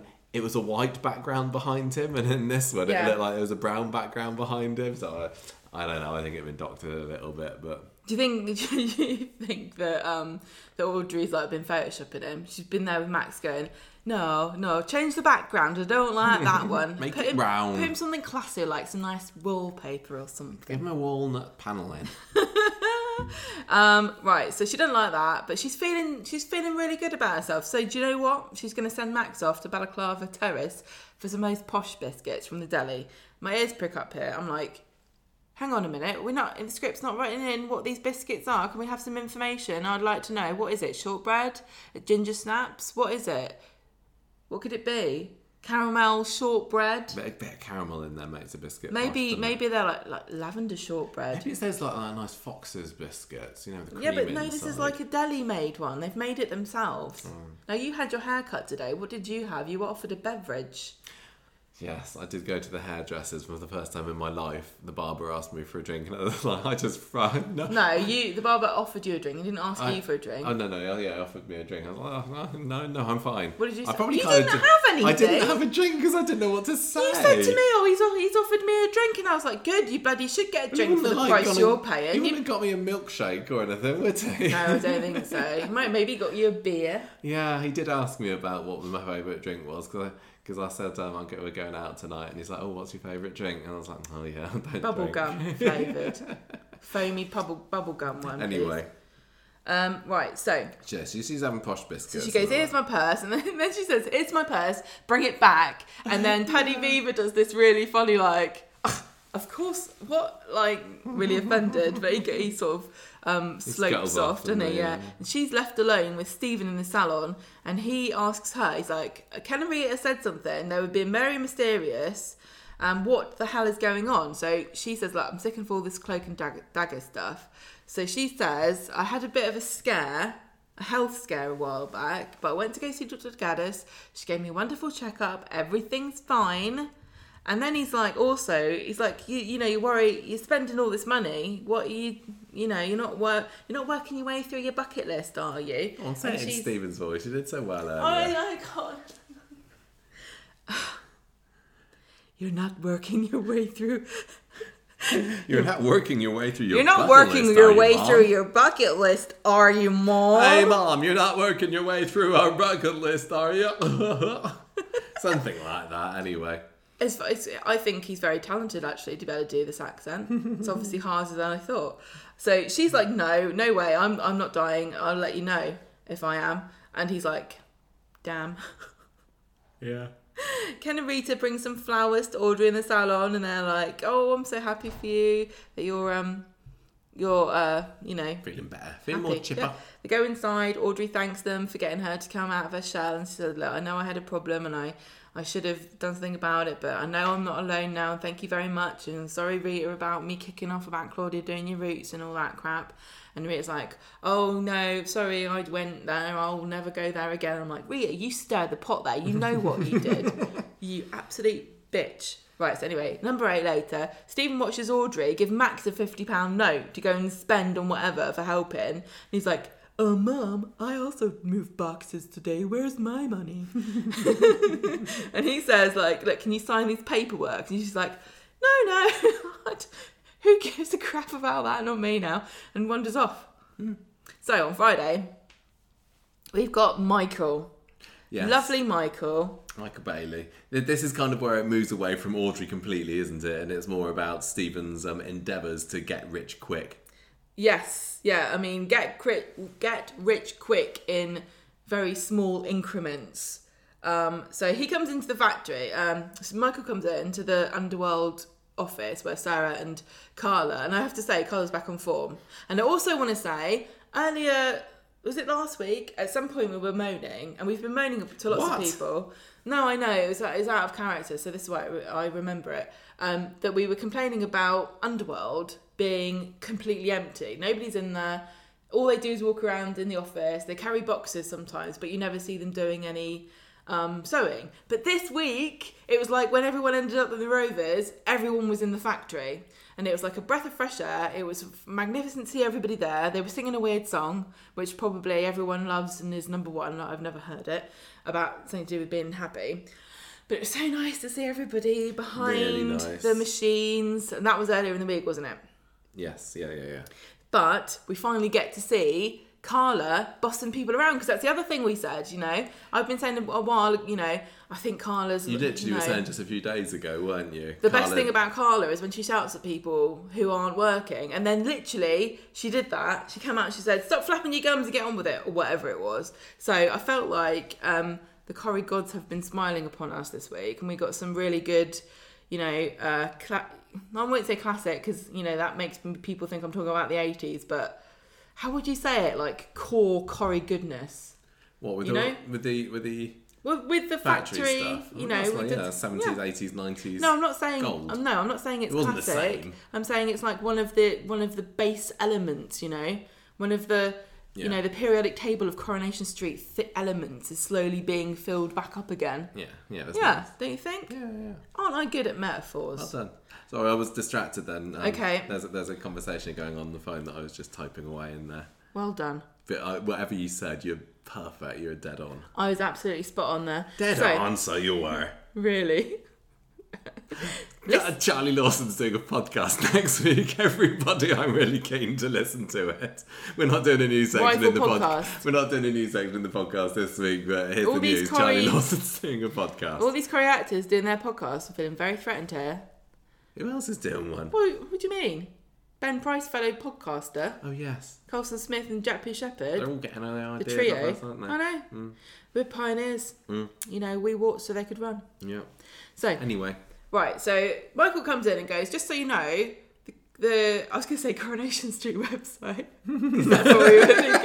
The Coronation Street website. Just so you know. just so you know, there's still a section Michael on the Cam- Coronation Street Michael website Bailey. about Seb and Nina. He's like, Michael Bailey, yeah. updated that. Um, just so you know, guys, the Coronation Street website is crap, and all the tabs don't make any sense. And also, some of the character profiles need updating. Yeah, it's still got Richard Hawley. I don't know that it has Anyway. actually, but That what I thought was quite funny. I don't know if somebody in the writers' room is trying to get somebody who's in the digital department to pull their finger out, but who knows?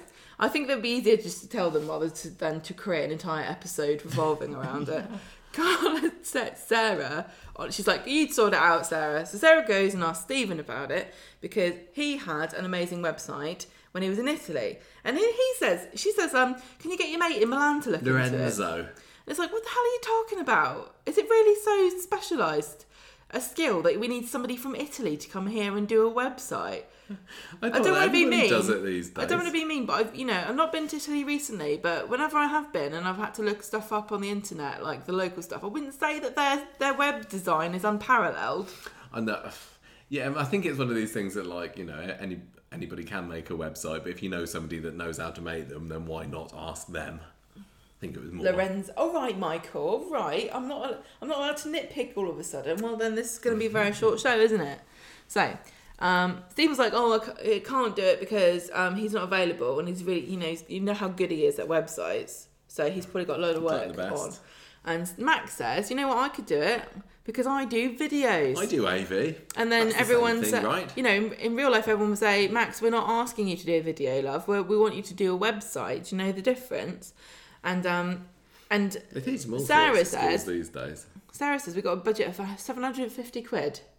And uh, Stephen's like, there's Starts frothing money? at the mouth, like- doesn't and he? also, I know that Max worked really hard on this. That's like 15 50 pound notes. Oh my god. He's like, I'm gonna get, I'm surely gonna get a finder's fee here because I suggested Max. Yeah. You can't give Max seven hundred and fifty pounds. I've got to take a cut because I'm his agent as well. so Max then starts snapping photos in the factory, and Carl's like, "What the hell? Why have we got this kid doing it?" and it's also like, also it's like, there's a boy, there's a little boy here taking photos of knickers. Are we thought going to get was really investigated? cute, though. There was like It was scenes really later on cute. where he was too embarrassed to say knickers, and, and he was like delving around in I don't even know what they are. I don't understand about lingerie, and then coming out with with um, bras dangling off his arms or whatever. Yeah, it was really. stuff. It was. I I thought it was adorable. Um, so he's snapping away. Yeah. Uh, Sarah's like, well, you know, we've only got seven hundred and fifty pounds, so we can all we can do is hire a thirteen-year-old or however old. Um, Sarah then goes off and uh, talk. Uh, can I just say, Sarah, I'd do it for less than that. Yeah, I made a fan. I know how to take I'm photos. quite Of, pleased with the pants. Conversation Street website. so Sarah goes and speaks to Lorenzo behind Stephen's back, and then she comes phone. and confronts him and says, "You know what? He had nothing nice to say about you. You haven't paid him for six months or however long, and then I should have called the storyline Lorenzo, but O W E on the end. it's not really about him, though, is it? No. So um, he like gets caught on the back foot here, but then he comes up with something and he says he caught Lorenzo embezzling money, and then uh, and also he's like, oh, I can't, and she's like, well, can't you? Why can't you sort that out? And he's like, oh, you know what they're like in Italy? They're all mobsters. Basically, that, Basically, he? he's Yeah. like, have you seen Goodfellas? um, so he says, look, I'm really mad at you because you went behind my back. There goes Coronation Street's chances of going to do a special DVD episode in Italy. Everyone in all the Italian watchers are like, I'm telling this Mark their card off. now. How dare they? but I was pleased about what they said about our web design skills, but then to call us all laissez-faire about call us laissez-faire about fraud, and that's not even an Italian word. That's French. How insulting.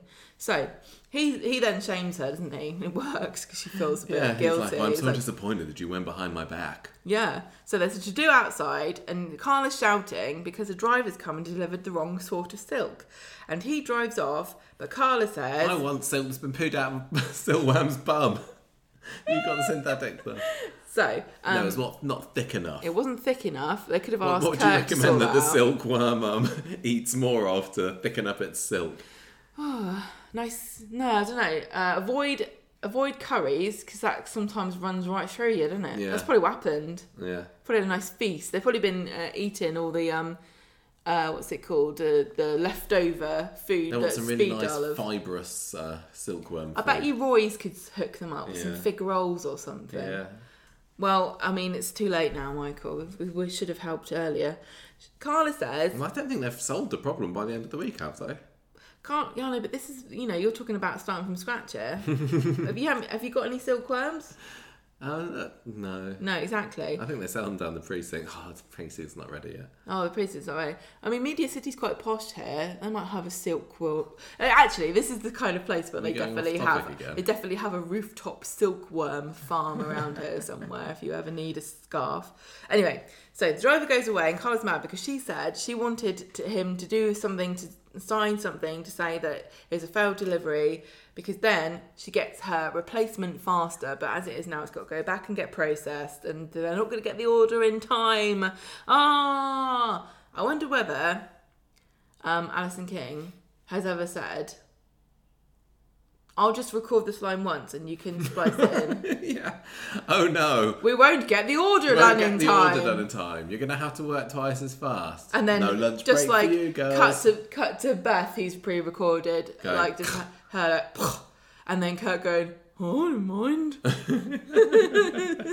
so and Sally going, "Oh, we'll all do it for the good of the team. I'll stay at home at lunchtime, I don't Mrs. mind Connor." staying, Mrs. Barler. Oh yeah, bar lunch. right, so Sally was good in the video that Max did later on, Yeah. wasn't she? She's like stroking the silk on her arm. Right, so uh, Stephen says, I, know, I can help you if you want. Um, but then it turns out that the replacement that Carla wanted to get is stuck in a container in Calais. Ca- Ca- What was that? Ca- yeah, Calais. what, what did I say? You said Calais. Oh. I haven't been to France for so long, I don't remember what it's called. Paris. Shut up. Stephen offers to get, he's like, I know some people, I know some people who've seen, Get your silk. who can make a, a silkworm I'm poop pretty- twice I'm- as fast. all, all my friends are silkworms. His voice has been coming out. hey, listen. right, for some reason, uh, Max has gone off, and they were like, "Right, your brief is do a website," and he's like, "I can't do that, but I can do a film." I think I just lost the line. Uh, clearly, it was established earlier on in the episode that he was just well, they making keep a saying, film. "I know we can do the films and the photos, but what about the website?" And I don't know what this is. Like, can you imagine if you're like, "Right, I need to, I'm gonna get my um, I need to get some bras made uh, to sell in my shop," so I'm just gonna Google, "Oh, this looks like a nice company." I click on the website. This is a video comes up with this dodgy music. Women stroking Well, they- pants. they- Beth glaring at They everybody. did show. Max said um, showed on his laptop earlier back at home, didn't he? Like here's a here's a website that I made. It wasn't though. It was a That was- file. It was like a file storage system for for pictures. Yeah. That's that's called Flickr. Mm. So anyway, He's um, made a film. we're just gonna humour- everyone thinks Every, are they all humouring him? they've Are they all in on forgotten. it? They've all forgotten what a website is. Um, so it's like an advert, I suppose, and everyone's like, and the music's awful and it's very cheesy, but it's also hilarious. And also, he's filmed some of it with a fisheye lens Yeah. for because it looks cool. He says it was arty, but Yeah. Beth didn't appreciate Beth her doesn't being like blown it. up like a balloon. yeah, Sarah. It was put- stupid. I mean, I get, I get it for the, for the, for the, you know, for the hilarity of, for the viewer. But why would Max have left in that scene of Beth growling like an ogre? didn't he say it was a first draft? Yeah, but Maybe he was like going, "Listen, this is what you look like. Stop glaring at me. learn to love yourself, Beth. Let people take photos of you, you miserable Embrace the cow." Cow. Right. Sarah apologises to Stephen and he says, I'm proud of you for trying to get something done. Not like Carla, who never get comes out of her cave. So he's starting here. Can you see what he's doing, Michael? Mm-hmm. He's starting to pit them against each other. As Very if they weren't already. No, it didn't take much. So is he going to get his special silk? Is it going to come from him then? What's he up to? See, I think is this going to be a bit like what happened with with Carla and Rob? And wasn't there a bit not that long ago when she got fleeced by that bloke and that to go and steal stuff out the back of a van? Yeah, there's always there's always drama going on at the factory. They can't get an order through without it going wrong in some way. I know, but you see, they've started to develop the the bit more sophisticated now with their uh, factory dramas. It's not just oh the order we can't get the order out, the order's due, we haven't done it. It's oh no, the silkworms aren't pooing fast enough. Oh no, somebody's stolen all the silk. Oh, I forgot to take the right box, and now oh Speaking no. of I- speaking of pooing, do you need to go? no, there's the other funny bit uh, that I liked in tonight's episode where Kirk says he's going to go and clean the bogs earlier in the episode, doesn't he? And then later on he brings Carla a tea. Do you remember with the tea bag in, and, and then she's there just about to drink it, and he's like, "Oh, by the way, yeah, so somebody needs to change their diet. I have to give a good, a good old scrub." in Ali's performance, and she's like, ah, "I don't want to drink this tea." Yeah, she was like I quite said. funny. She's It back appealed on to form. the um, yeah, it appealed to the the silly young child in me. Um, but no, I thought thought that was quite good. I am definitely very interested in what Stephen's up to. But clearly, he, like I said, he was throttling at the mouth at the thought of this seven hundred and fifty pounds. So he's definitely got some kind of um, dodgy business going on here. He hasn't got any money. Um, he's realised that bumping off Audrey isn't going to work. So. Um, is he going to try and get it, embezzle it through the? I love the idea that he's so like hard that? up that he's just following Max around stealing his pocket money. Yeah, basically, isn't Yeah, and he's like, next thing you know, Audrey's could be like, "Oh, could you go and pop down the shop and get me some bread?" And then he comes back and and he's like, "I'll keep the change, right? Well, right, this, is how, mum." this is how these things start. That's what you. That's well, that's what you're supposed to do when you're the boy. He's like, he's still stuck in little boy mode. yeah, always, always going to go to the Rovers, and and they'll and they'll they'll say you gave me a fiver, and he's like, no, I gave you a tenner, and stuff like that. It's all, it's it's a It could happen. slope, Stephen. Um, anyway, I just really, yeah, I really am interested to see what he, what his, what he's up to. It can't be. Thing is, because he's like, um, perking up at seven hundred and fifty pound, and I've just kind of made up that he thinks he's going to get this money. I don't, I don't know. Um, but he was going on about a deal that was like twenty thousand pounds not that long ago. yeah, Has well, he fallen well, so no, no fast wonder he so was. quickly? Well, no, no, no wonder he was so mad at Kevin when he couldn't get to this business deal because maybe. Yeah, but what was this bloody business deal that's worth twenty grand? It's like, well, you got to be here, and was he like, was he in, was he going to be in an episode of Who Wants to Be a Millionaire or something? yeah, maybe. No, it's that I think it's starting to make more sense now why he was getting quite so frustrated at Kevin the other week, and and also he was trying to get Sarah to um, do business back with the factory in Milan a month or so ago, wasn't he? So they're kind of sowing the seeds here. I do think quite nicely. I do think that there's gonna whatever's gonna happen, he's gonna sort of solve a couple of their problems at the factory, and then he'll hook them on for some big con, Yeah, yeah, yeah. And then he'll- that way. he'll nick a load of Stephen Reid money. con. and then he'll go back to Canada or something, and then Audrey will be really mad at everyone else. Audrey is definitely the golden child, Audrey is definitely going to regret um, not giving him that fifty quid. backing that particular um, child over Gail. I think at the end of this. Yeah, but I think, oh, Gail though. Have you seen Gail? Hmm. yeah, she's the lame, uh, lame donkey, isn't she? Um, Right, so there we go. who'd have thought that Stephen Reid would be turning into a, the, Corrie's next villain? Because it, it It's not going to like be a big villain, though, way. is it? It's like I'm going to come and steal some money out of your till. So. Oh, I'm gonna I'm gonna put sellotape on my fingers and put my fingers in the slot machine and see what I can get out. Or like, oh, I tell you what else, he'll, he'll be on the Rovers. Go up to the jukebox. He'll be like, "Do give me that pound and I'll sing whatever you want." I can do Alanis Morissette. I can do um, Avril Lavigne. I can just imagine him doing both of them. Yeah, Um, it's not gonna it's not gonna be high stakes, is it? It's like he's just meddling. And also, Audrey's loaded, so he'll she'll just cry a bit. I'm move on to Rita next. He should. out. I tell you what, he should rob her. It's about time she started paying out for things. Who, Maybe. Audrey? Yeah. She was no, only robbed Rita. Rita. Yeah, Maybe. Audrey was only robbed a few years Can ago. I suggest that uh, Stephen becomes Rita's um, toy boy? Sorry, she I can just be. caught- She can be a sugar mama. Yes. Yeah, that solved all the problems I then, predict that will happen next week. Right, um, Stu've been framed now. So the Stu and Yasmin storyline, I quite enjoy. I think that was that was probably the high point of this uh, particular podcast because that was certainly the best story um, The one we just talked for about. me. Yeah, yeah, yeah. Um, but we'll see how we go with this. So um, it's just more of Yasmin being a bit.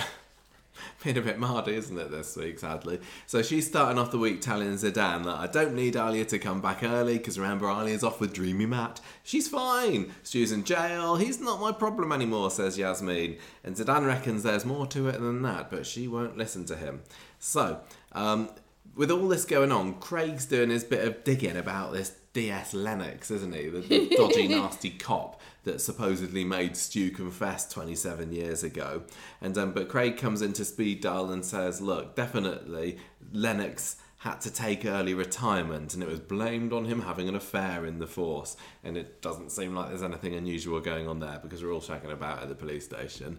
Zeedan seems to smell something fishy and it isn't Yasmin's haddock curry that's bubbling away in the background. Is that what you think you would make? I with- just that was the first fish that I, could- I don't I don't eat curry? fish. I don't eat fish. That's the first fish I could. What, what would be a nice fish to make it into a curry? Uh, I don't. Oh, you maybe maybe haddock is a beauty. I would imagine it is actually. There you go. But I was thinking of um, maybe a nice cod or a monkfish or sea bass, maybe. hmm It isn't Yasmin's monkfish masala that's bubbling away in Alright, the good job. background. Later on, Zeedan's doing. He's got his laptop out. He's got his Voggle. He's Voggling Lennox. And then there's this weird scene where Billy and Yasmin, I think they've been listening to the podcast back in the kitchens or something, because they come out of the background, burst. They're just rolling on the floor, aren't they, with laughter, these two. Something's, something has tickled them. Um, and I can't remember what it was. Uh, and, and Zeedan cancels the search. He doesn't. He doesn't Voggle Lennox because he doesn't want to make things worse again. Yasmin's on the up, um, so let's not uh, let's not poke the sleeping dragon. Yeah. here. What do you reckon Billy and Yasmin were laughing about? Again, they may well have said on the program. no, I thought know. it was supposed to be mysterious. No, Was was it about- joking. Was it about this uh, Christian rock festival that Billy's got tickets for? It's like, Where can you believe they? that somebody still wants the tickets to these? Well, they were just in Speedo, weren't they? No, where? What part of Speed Daal? They were in a back room. What? It wasn't the kitchen, No, was you're it? right. It was wasn't it the kitchen? No, no, no. It wasn't the kitchen. I don't think. I don't know. Maybe they both. Maybe maybe they were talking, and then one of them went like, and they were like, "Oh, I did a fart," and then then and Billy was like, "Don't worry," and then they both are suddenly at ease with each other. I think they're just telling each other dirty jokes, like a dirty nun joke or something like that. Billy probably knows a load of those jokes, like, not dirty nuns. Yasmin's like, "Do you hear this one? There once was a woman from Venus." There once was an old man called Billy. you know what rhymes with that? Anyway, oh, I, I think we cracked it. definitely, yes. Yep. So, back at home, Stu has sent Yasmin and uh, the kids I wrote here, by which I mean uh, Alya and Zeedan, letters to come and visit him Oh, from in the prison, clink. yeah. Yes. And she tears them up dramatically and throws them in the bin. Wednesday. And then the props department's like, "Are we gonna? You want the Highfield sign outside, or do you, what? do you- what are we gonna do with it now?" Yeah, no, we did not. Let us the front of know, please. No. Yeah. Wednesday, Zeedan offers to help Yasmin out with her charity lunch thing that's going on. Yes. Which is um, has have uh, like three main characters and a load of background women all listen to Yasmin um, talking about domestic abuse towards women. Um, Well, and Elaine is there, they? everybody. Hooray! Yay! We had the usual reaction in this house when um, Elaine walked into the scene, which is pretty much like, "Oh no, not you again." You're so mean. I just can't help it. I really like to like Don't Elaine. have to say mean things Really like, and Paula's love seems lovely. Um, I've not met her, so I can't Look, say. we can But just say we used to really love Elaine. any character can come back. Yeah, any exactly. character, any character that we slag off on this podcast, we just just like that we can change. So there is still hope for Elaine, but at the moment, when she comes into a scene, we go, "Oh, I thought you'd left. Anyway, we don't slag off. We give cr- carefully considered critiques. Yes, we do. We don't Yeah. slag anybody off. Um, anyway, um, uh, Yasmin's telling her that it's chance to change her negative experience with Stu into something more positive. So Craig comes visiting Zeedan again, and he's like, honestly. I know I told you this last episode, but there's nothing suspicious going on with Lennox. Looks like he really did have an affair. Also, by the way, Stu might be released in the next few days. Days? Yeah. He's, because he's seeing his probation officer. So um, I Zan's- want to. Right, I don't. know. I'm not following. I have to say, I've been finding it difficult to follow some of the stuff that's been going on. What do you want to know? I can tell you. Like, who gives a, who cares if he had an affair? What was this, 1958 or something? They're like, oh, we can't have policemen having an affair. To keep Maybe off the he force. had an affair with one of the crims. I know, but what? Yeah, but that's not the story, then, is it? The story is the the criminal thing, not the affair thing. Maybe he was having an affair with like the um, Yeah, but you keep saying the chief inspector. Yeah, but you keep saying, you keep adding to it to make it make sense. But it, they haven't put that in, have they? They've gone, They had an affair. So what? They must all be knocking each other off round there. What else is there to do? But the full PD don't put arrest anybody. They're probably all out. They're like, sorry, we can't have anyone in the cells because we're all shagging in there all night. don't tell Craig though, because we don't want him to come. um, anyway, they, they, they, they don't. I mean, we've, we've all seen Life You on know, Mars. They all DS got up to all Beckett, sorts. you know what she gets up to? what? Wow, I can imagine. Um, anyway, anyway, All right. um, Stu might get released, and, and Zeedan's like pretty worried that this could set Yasmin back. So he says, well, I think he's right to so worry there. Craig says, "Look, I'll have a word with my boss, What? What? The boss of what? Prison? the boss of The Lennox." boss of no. The what? The boss of the boss of the justice system. Mm. What? The Queen? yeah, he's gonna just Because you know the queen. the Queen. The Queen is his boss technically, and it is at his, Her Majesty's pleasure. So do you think Craig will be like, listen, Liz, um, could you keep stewing for a bit longer? Because old Yaz is going to kick off. I know you watched Crow, don't you? Yeah.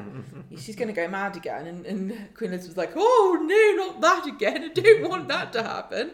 So um, Zeedan has a chat with Roy in the cafe later, and um, if you watch the scene very, very carefully, you'll see that there's a bit where you can um, see Roy's face and the back of Zeedan's head, and his mouth is moving up and down, but no words are coming out. Just He's for probably- like half a second. He's probably chewing gum. Go and have a look at it again. He's having a. He's, he's maybe he's exercising his jaw. He's definitely talking, and they took the talking out.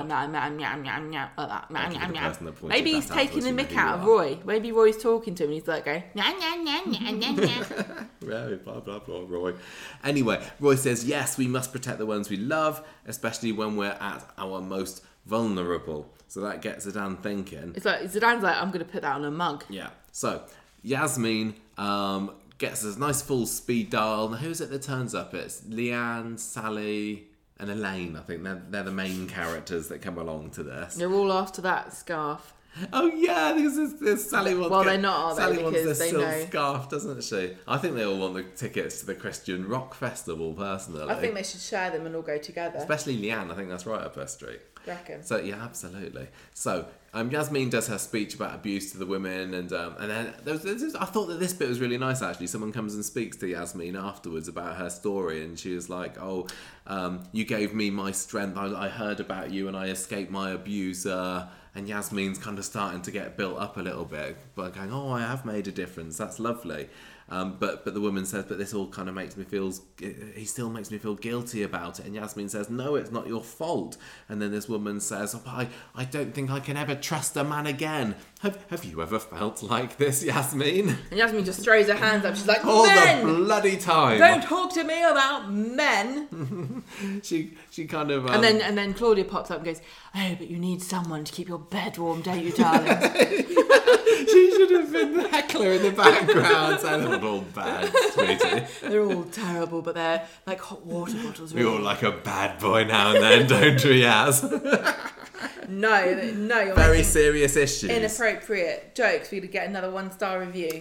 Um, anyway, um, Yasmin kind of uh, she doesn't say directly about what's happened with Stu, but she hints and says, "Yeah, you sometimes you feel like you can't trust your own judgment anymore." And then she kind of starts to unravel, doesn't she? And she gets stressed and and she apologizes and she Well- she scurries off. You know, because she's building herself up here and she's like feeling like she's doing something, and then she suddenly gets confronted with this very simple truth here that she's still stuck under his influence because hmm. she she sees him everywhere in everything, and every time something goes wrong, it's like, oh, this is Geoff, you know, this is just like what Geoff used to do to me, Yeah. and then she realizes like she feels trapped and she can't escape, and then she goes and has a panic attack.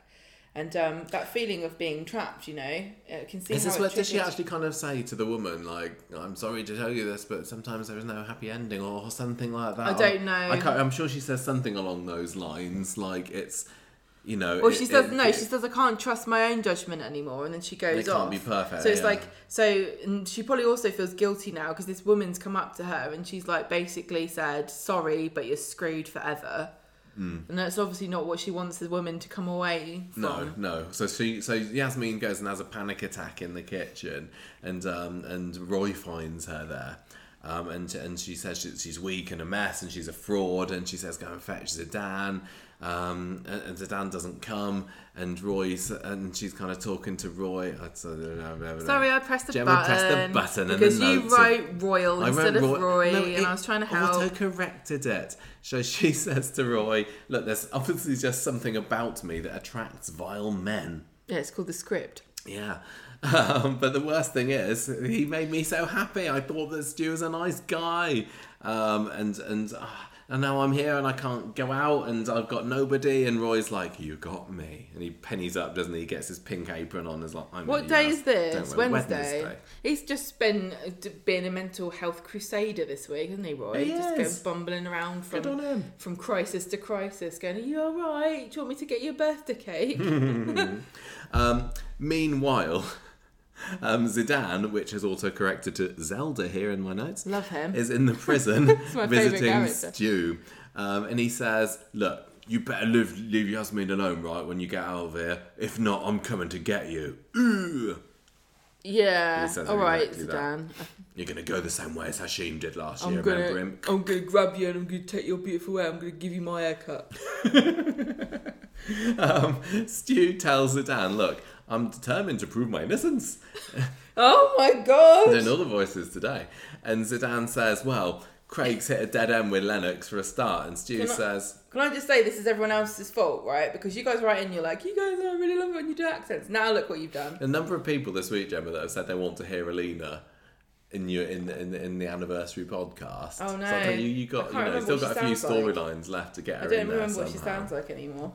You'll it'll come back to you. I remember what her grandma sounds like. Um, so um, uh, Stu Stu says Stu's starting to realise that Zeedan believes him, and then and there's a bit of a mystery and a bit of a storyline maybe to, to get involved in here. Zeedan's just desperate for something to be in the show for. Yeah, and Stu says, "Oh, for the first time in my life, I've got someone worth fighting for," which is lovely. What, Stu Zeedan? is He's like, we're going to be best Go mates. Bennett. I can't wait to get out of here and have a pint with you. He's like, I'm really sorry to tell you this.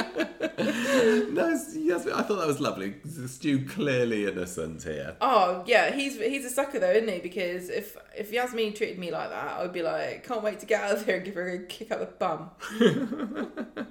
Um, so, um, Stu um, gives Stu gives Zeedan the idea of going to see Adam to try and get Stu's case file, so he can do a little bit of digging and finding out a bit more about whether there was any cover up or anything.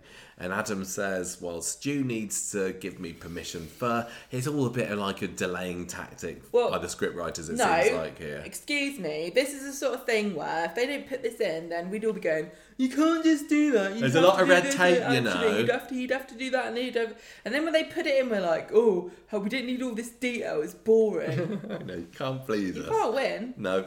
So um, Zeedan finally makes it back to Speed Daal then and finds out about Yaz's panic attack and he's like, I'll take over now. So like you said, sends Yasmin off home for a nice relax. But who does she bump into on the street on the way? Adam, of course. And he's like, Oh, thank you very much. Um, everything's all going well with Stu's files. Definitely Is that wee Jimmy exactly Krankie? Like that. Um, and it's like, oh, you didn't know about that, did you? And um, so he's kind of dropped Zeedan in it here. Um, and Yasmin storms back in. No, no, she doesn't go into Speed Daal, does she? She waits until Zeedan gets home at the end of the day, and she's like, "Oh, I can't believe you have you've still been digging into Stu's case files. I told you to leave that man out of my life." And then he gets rung by an unknown number, and she's like, "Don't answer it. It could be Stu." And she says, "Dear, please don't answer it." But he does, and he's like, "Yeah, it is Stu." And he says, "Right, Stu, I'm on my way towards getting the file." Um, and Stu wants to speak to Yasmin, and Zeedan passes her the phone, but she's like hangs up the call and shoves it back at him because she does not want to know anything about what that nasty carpenter has got to say. So Friday, Yasmin's still in a grunt with Zeedan, and she sp- and she kind of says, it's the same as always. Don't mention that man again to me. But Gemma, Yeah. guess who's home to save the day and Um, to raise the hang on, hang on. right up? It's not Cal because he's dead. It's Alya. She's back Oh. from a dirty week away with Hunky Matt. Um, and she finds the locks changed there because Yasmin's, um, you know, got all that done. And um, Yasmin didn't really want to talk to her about it. She says, "You ask your brother why the locks are changed," and then she goes off to work. So Zeedan is updating Alya about what's going on with Stu. Um, and also with the fact that a part of him believes Stu, but Alya just needs a little bit more time to be convinced um, to, to join his cause uh, because she says that he's just making Gran very upset with all of this digging. So Zeedan goes and meets with Adam later and says, oh, I can get you the file, but the person who has it says there's a fee. It costs £2,000 to get hold of this file. And Zeedan's like, oh, fine, fair enough then. Um, this is out in the Victoria Gardens, isn't it? They're having this secret meeting, and oh, what Kelsopri's Alya's out there looking suspicious. So, um, there was a really nice scene later where Alya was agreeing to um, uh, have a dinner date with Matt later, wasn't there? And Zeedan's Zeedan's teasing her, and this is what I love about the siblings on Coronation Street. And you don't get these scenes very much. It used to be, I mean, they used to do it with David and uh, Sarah Lou all the time, but having siblings ribbing each other and like throwing pillows at each other, I think it's something that, like that. a lot of us can. Um, can, can understand and, and relate to. So, but anyway, that's not the crux of the scene. Basically, she says, anyway, what were you talking about Adam all shadily like in Victoria Gardens earlier? And he says we need the £2,000 to get these files. Not really happy about this. To cut a long story short, he persuades her, um, and Adam says, "All right, I'll get you the files." And I think, I think he says that if I if you buy me a free Speed Daal, I'll look over it with you because it could be a wee bit grisly. The details here. Yeah, this is a lot of work for a curry. He does, it? really, really does, doesn't And it? it's like they they're not paying for it. yeah. Um, I'd want I'd, I'd want it. I'd, I'd do it for a meal at the bistro. Then Mm. they have to shut out. um, any thoughts about this one? Considering I've made no extra notes about Okay. extra things to talk about Let's think about it. Hmm. Stu, Innocent. innocent, obviously innocent. I think I've said this before. Let I think Lennox did it. I think he was jealous. I think he was. Well, you reckon Lennox killed Yeah. girl? Yeah, I think. Listen, the story can only in like to be satisfying. It has to be someone that we know who it is because we don't know who the hell the woman is that was killed. So it's got to be somebody that we know who did it, right? Mm-hmm. Can't be Stu because we're supposed to. It's supposed to be sympathetic to him.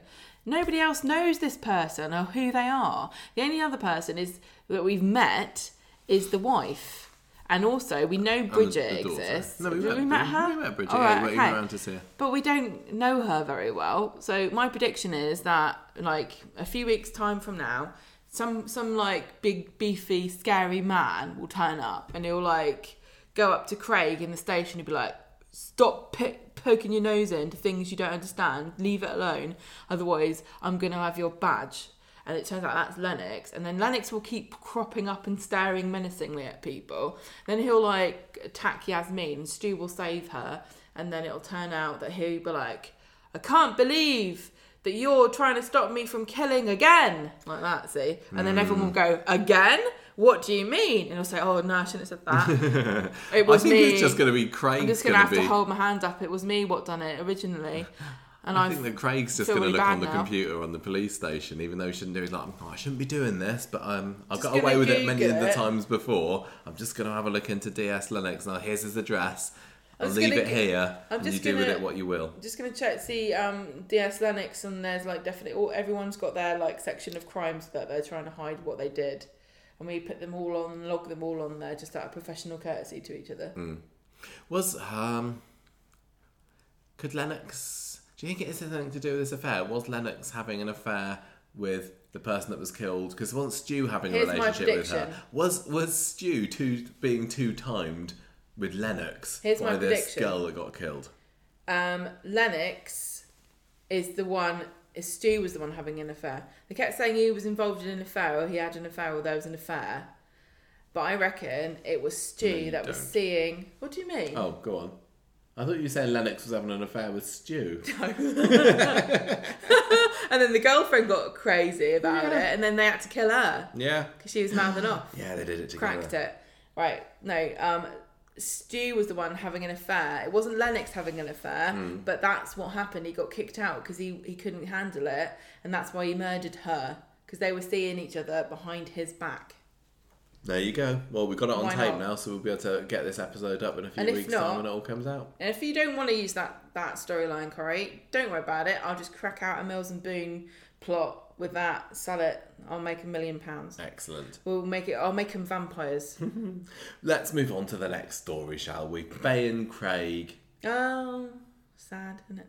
Well, yeah, you've been you've been you've been sympathising with Faye during this story, haven't Yes. you? Yeah, the have. Yeah, yeah, menopause yeah. stuff, although we're not supposed to be calling it that. No, Premature. it's premature ovarian failure. yes. Right. I was going to say that, and then I thought that I was that that was wrong. You said don't call it that, but I think it is called that. Well, I don't know. You start talking about what happened. I'm going to check. So, Faye on Monday, Craig's bloody made her like mushy quinoa for breakfast. Why would you do this to somebody? Nobody wants to eat quinoa anyway. But first thing in the morning, I'd rather not. Here's the thing, right? You don't have to eat every meal. Just so you know, the idea of having three meals a day is just a total invention. Just eat when you're hungry. If you, and also, give me quinoa, I'm not going to be hungry, am I? No, No. I can confirm it is premature ovarian, ovarian failure. So he's got a f- he's, right. he's got a food chart and he's trying to help her and she gets mad. She storms out. She gets her keys and she comes back and he's like, "Don't worry about it. That's a common symptom of the menopause." and she's like, and then and then she's like, "Shut up, Craig." And he's like, "Yeah, that's also a symptom." Yeah, being an ass. Oh, I, Well, I, I, mean, I, if she's got menopause, what's what's an arse symptom of Craig? I did. Just I being did a man. really at some points this week feel sorry for Craig. It felt like he was really, really, really trying to help. And then I, and I- I was also but really listen. annoyed by him and, and thinking if I was Faye, I'd want to Right. punch his lights out. This is the thing, okay, and this is a broad generalization based on gender stereotypes. I don't know what you know. Not if this isn't one size fits all, obviously, but in general, it seems like if you tell a woman a problem, that she'll you know she'll listen and say, okay, oh, let me emotionally support you. How does it make you feel? Just remember this. Don't worry about that. I'll help you through it. Yada yada yada. When you tell a man a problem, he's like, right, okay, don't worry about it. I've got a screwdriver. We can sort this out. It'll be absolutely fine. Is I that mean? what I sort of thing I would say? You would never say that. You just go, oh, that's uh, interesting. Let's ring a proper man up to No. come and sort it for us. Anyway, so yeah, there's two approaches to a problem, isn't there? Somebody coming to you with a problem, and and uh, Fa- um, not in the the uh, loo- looking for solutions game here. She wants comfort. She wants emotional support. She wants someone to hug her. She doesn't really want to think about all of the biological things and all of the stuff that she should be doing. And um, it kind of reminds me a bit of Summer's problem too. With where, you know, she's she's a young girl. They're both young. They're both experiencing very traumatic health issues that are affecting every part of their life. And it feels inescapable, and it's going to change their lives forever. And they're not really getting. I mean, Summer's getting like overwhelming emotional support, and from her family, and um, Faye's just getting, you know, eat quinoa. I've got you a nighty. You know. Oh yeah, you gave me that ninety that regulated the body temperature. Was that this week? Well, Was, wasn't it? we'll 'Cause you- find out, won't we, as we read through. Yes, go on then. So Craig goes to Carla in the cafe and he's like, "Listen, listen here, right? Can you please go easy on Faye because she's got a lot of issues at the moment. She's worried about sales targets, and also if that's for her, she shouldn't be eating cream cakes." So, and then and then Carla's like uh, completely unimpressed with this because who would take orders off Craig Tinker? um, and the then criminals of Weatherfield. He sits down and he's got the big book of menopause or whatever it is, like menopause for dummies or or something. Anyway, at work, Carla Carla sees Faye and she's like, "It's- uh, "Here, listen here, right? If you've got a problem with me, you come to me. You Don't go around telling Craig to to um." I'd, be, I'd just want the ground to swallow me up if I was Faye at this point. If I thought that my She's boyfriend like- had been having a word with my boss. She's like, if you've got a problem, ask me or tell me about it. And she's like, Faye says, I haven't got a problem except for an interfering boyfriend, which is very astute of her. She stomps home. and, Um, this isn't after work. This is during lunchtime. She does go for uh, Craig for interfering, and then he's got curry for them to eat, and he hasn't even asked her what kind of curry that she wants. And she gets even mad about that, and she's like, and then she's Sweet really potato. mean and bitchy. She's like, I don't understand why I'm why I'm taking orders from you when you couldn't even leave the house without turning the light bulbs on and off three times or whatever. And then she storms off, and he's like, "Oh, I forgot I had a OCD." low blow, Faye, but fair. He's like, "Oh yeah, that was that storyline," and oh you yeah, damn it. How people are to know I was just making it up. Um, I'm I'm so really surprised that they brought that up because you can't really cure yourself of OCD really that easily as he did. But No. um, we'll they brought it up. We should be brushing that. We'll brush that back under the carpet again. I don't want to. I don't want to go there. Back at work. Faye moans to Sally about Craig and his menopause obsession. Now, this was interesting because uh, obviously Sally is kind of her mu- mummy, mum. Yeah, I mean, she's li- lived with Tim and Sally Tim- as the daughter of the family Tim is Faye's dad. Yeah. and and Sally is is Tim's wife. So Faye is her de facto like stepdaughter. Well, she is.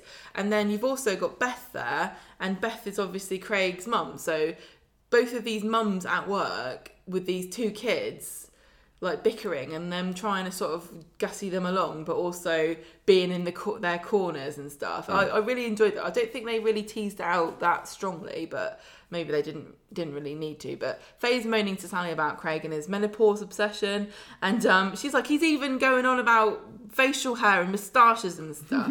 And then sally says i will get tim to have a word with him to get him to shut up. So faye gets home and um, Craig apologises about all the food stuff and they have a little bit of a laugh and he says, um, But it just looks like they're going to stop talking about the menopause for five he's like, minutes. no, well, it's like, he, it's like, he, I get it, I get it, okay, I understand. Story I'm really sorry, over. Faye. Lesson I'm really sorry, I understand what I've done wrong and I will not do it again. And to show you how sorry I am, I've bought you a menopause nightie.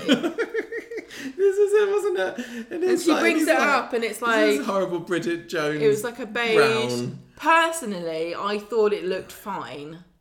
And I also wonder You're not a 20 year old girl. why though. do you, what does it care what you look like? You got to be sexy and slinky. Especially when you're new, newly in a relationship like those two. Wow, she's not impressed. No, and he's like, oh, it regulates your body temperature and controls odor That too. was the bit that sent her off, I wasn't know, it? She's, like, "What you right, that's I it. That's it. Storms off into the bedroom, stands the Craig, door, you pillock, honestly. starts crying. She comes back in the kitchen later. He's like, look, I think I've figured out what I've done wrong again. and she's like, and he says, oh, I'm going to go and live with my mum. And, and she's like, yeah, probably a good idea. See you later. She probably, she probably then puts the nightie on and thinks, actually, that funny smell's Oh, I gone now. so cool. On Wednesday, um, Craig's driving past. He's got Jess. I think it was Jess, wasn't it? Um, I wrote Jess down. I P- think that's the right name. PC Jess or whatever. Um, PC?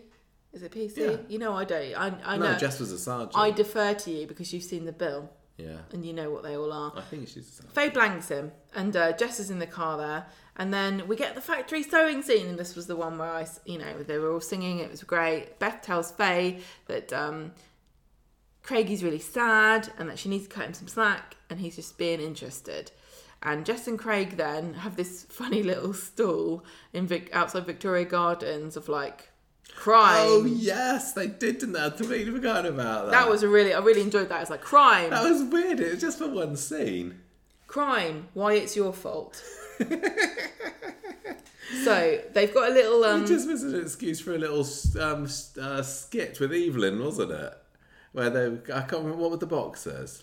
it was how safe is your neighborhood from red to green and you had to put a counter in to say you know red is bad green is good and then you got your different cut shades and she's just putting a red one after red one in there going you guys got to do something about all the crime it's like Evelyn you've barely seen the crimes that have happened around it, And all the, the, the boxes only had red in there, Yeah. didn't they? It was like it felt like it was a bit of a uh, a nod and a wink to the to Yeah. the viewer, like It yeah, was a lot of crime goes on around here, doesn't it? It's not that safe. Evelyn's Evelyn's just heckling them and moaning about it and uh, they're giving her free stuff and she's just taking everything Oh yeah, there's a special Forensic pen, special pen that only shows up under uh, dark light or something, wasn't there?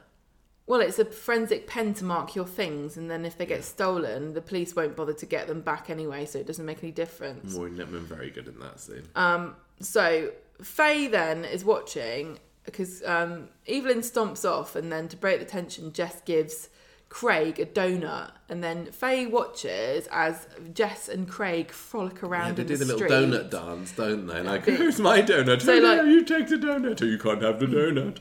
Not only is she watching them, you know, have fun with, you know, watching Jess have fun with her boyfriend, but she's also watching her eat a donut that you know Craig wouldn't let Faye eat. Mm-hmm. He'd go, "I've made you a quinoa one, which is just quinoa in the shape of a donut." Here's a hula hoop. Uh, just one, um, and you can only lick it. so the factory have a celebration because they finished an order and they have prosecco and the rest of the day off. And um, Faye's just grabbing alcohol left, right, and centre like she's at some kind of celebrity party down at the Alchemist, just drinking everything that's free. Um, later on, Faye gets completely drunk and she's like, hey, everyone have a party, let's go on to the next one, the Rovers, Salisbury. And nobody really wants to go um, except for Michael. Um, volunteers himself because he feels sorry for her. And then, meanwhile, Craig's getting flowers for Faye, and he sees his mum, and she says, "Oh, you know what, Craig? Faye's lost without you. Look at you, you're so lovely. You've got your flowers and everything. You go on, you go and tell her, and um, that you love her, and you guys have fun together." And this is the issue with having a very permissive and cheerleadery mum, is that she can't see that he's the problem. No. No. Um, later on, uh, they're having a party in the Rovers. Kirk's got the karaoke. Um, Faye starts draping herself all over Michael, and then in the backyard, she drunkenly lurches towards him to give him a kiss. And he pulls away, and she's like, "Oh, is this because is this because I'm wearing that nightie that makes me smell nice? because it's very actually really cooling." And I was like, "Craig, it's the mean which gives me," and then put it on, and it's like, actually, it's not that bad.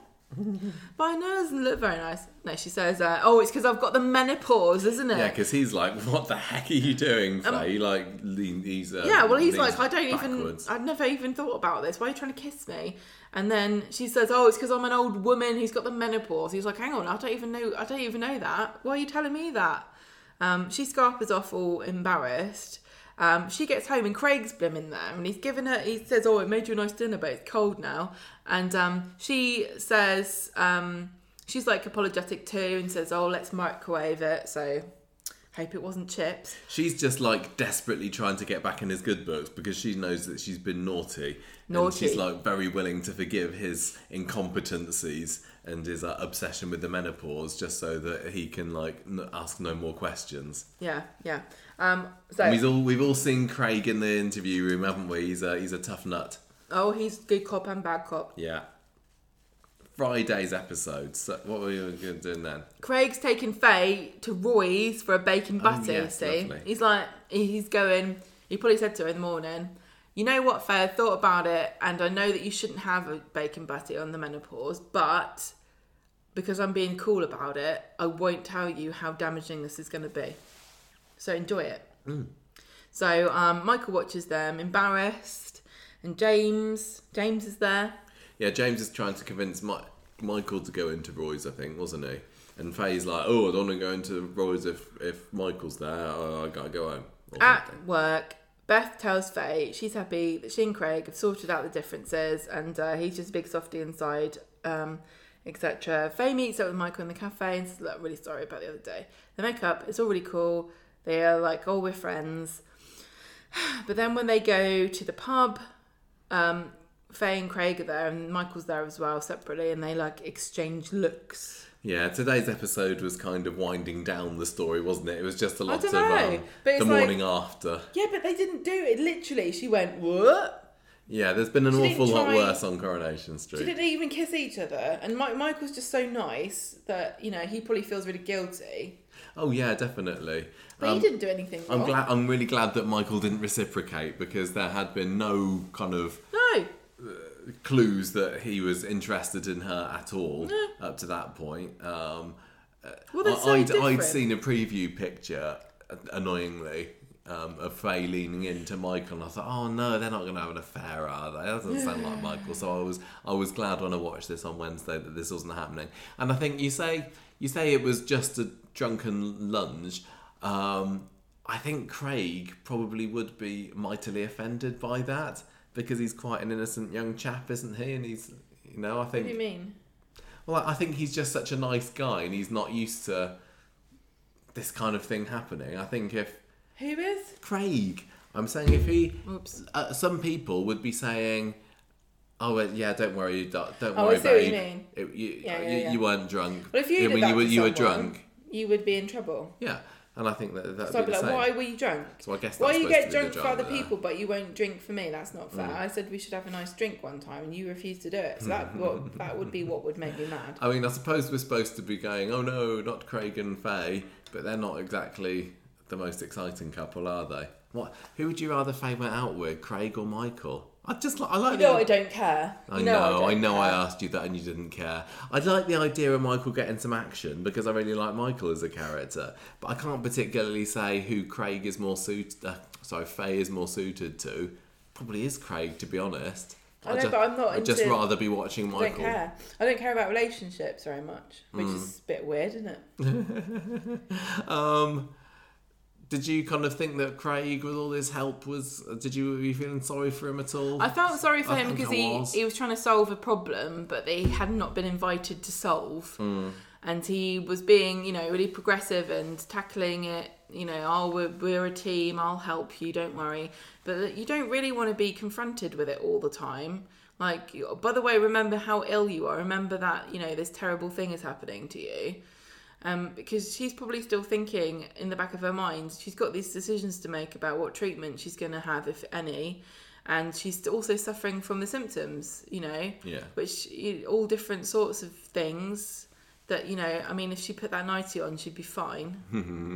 um, but and then you know, imagine imagine being that age and then being told you can't eat this, you have to have that forever. Yeah. It's the same with summer, and you know, it's all very easy. And some people don't really um, care too much about food that much. Um, but you know, if you eating for pleasure is uh, one of the few things that you get to do a couple of times a day, that's a treat, isn't it? Mm. And then if you're like, you can't literally have a donut ever again, or don't drink alcohol Yeah. or something, it's just.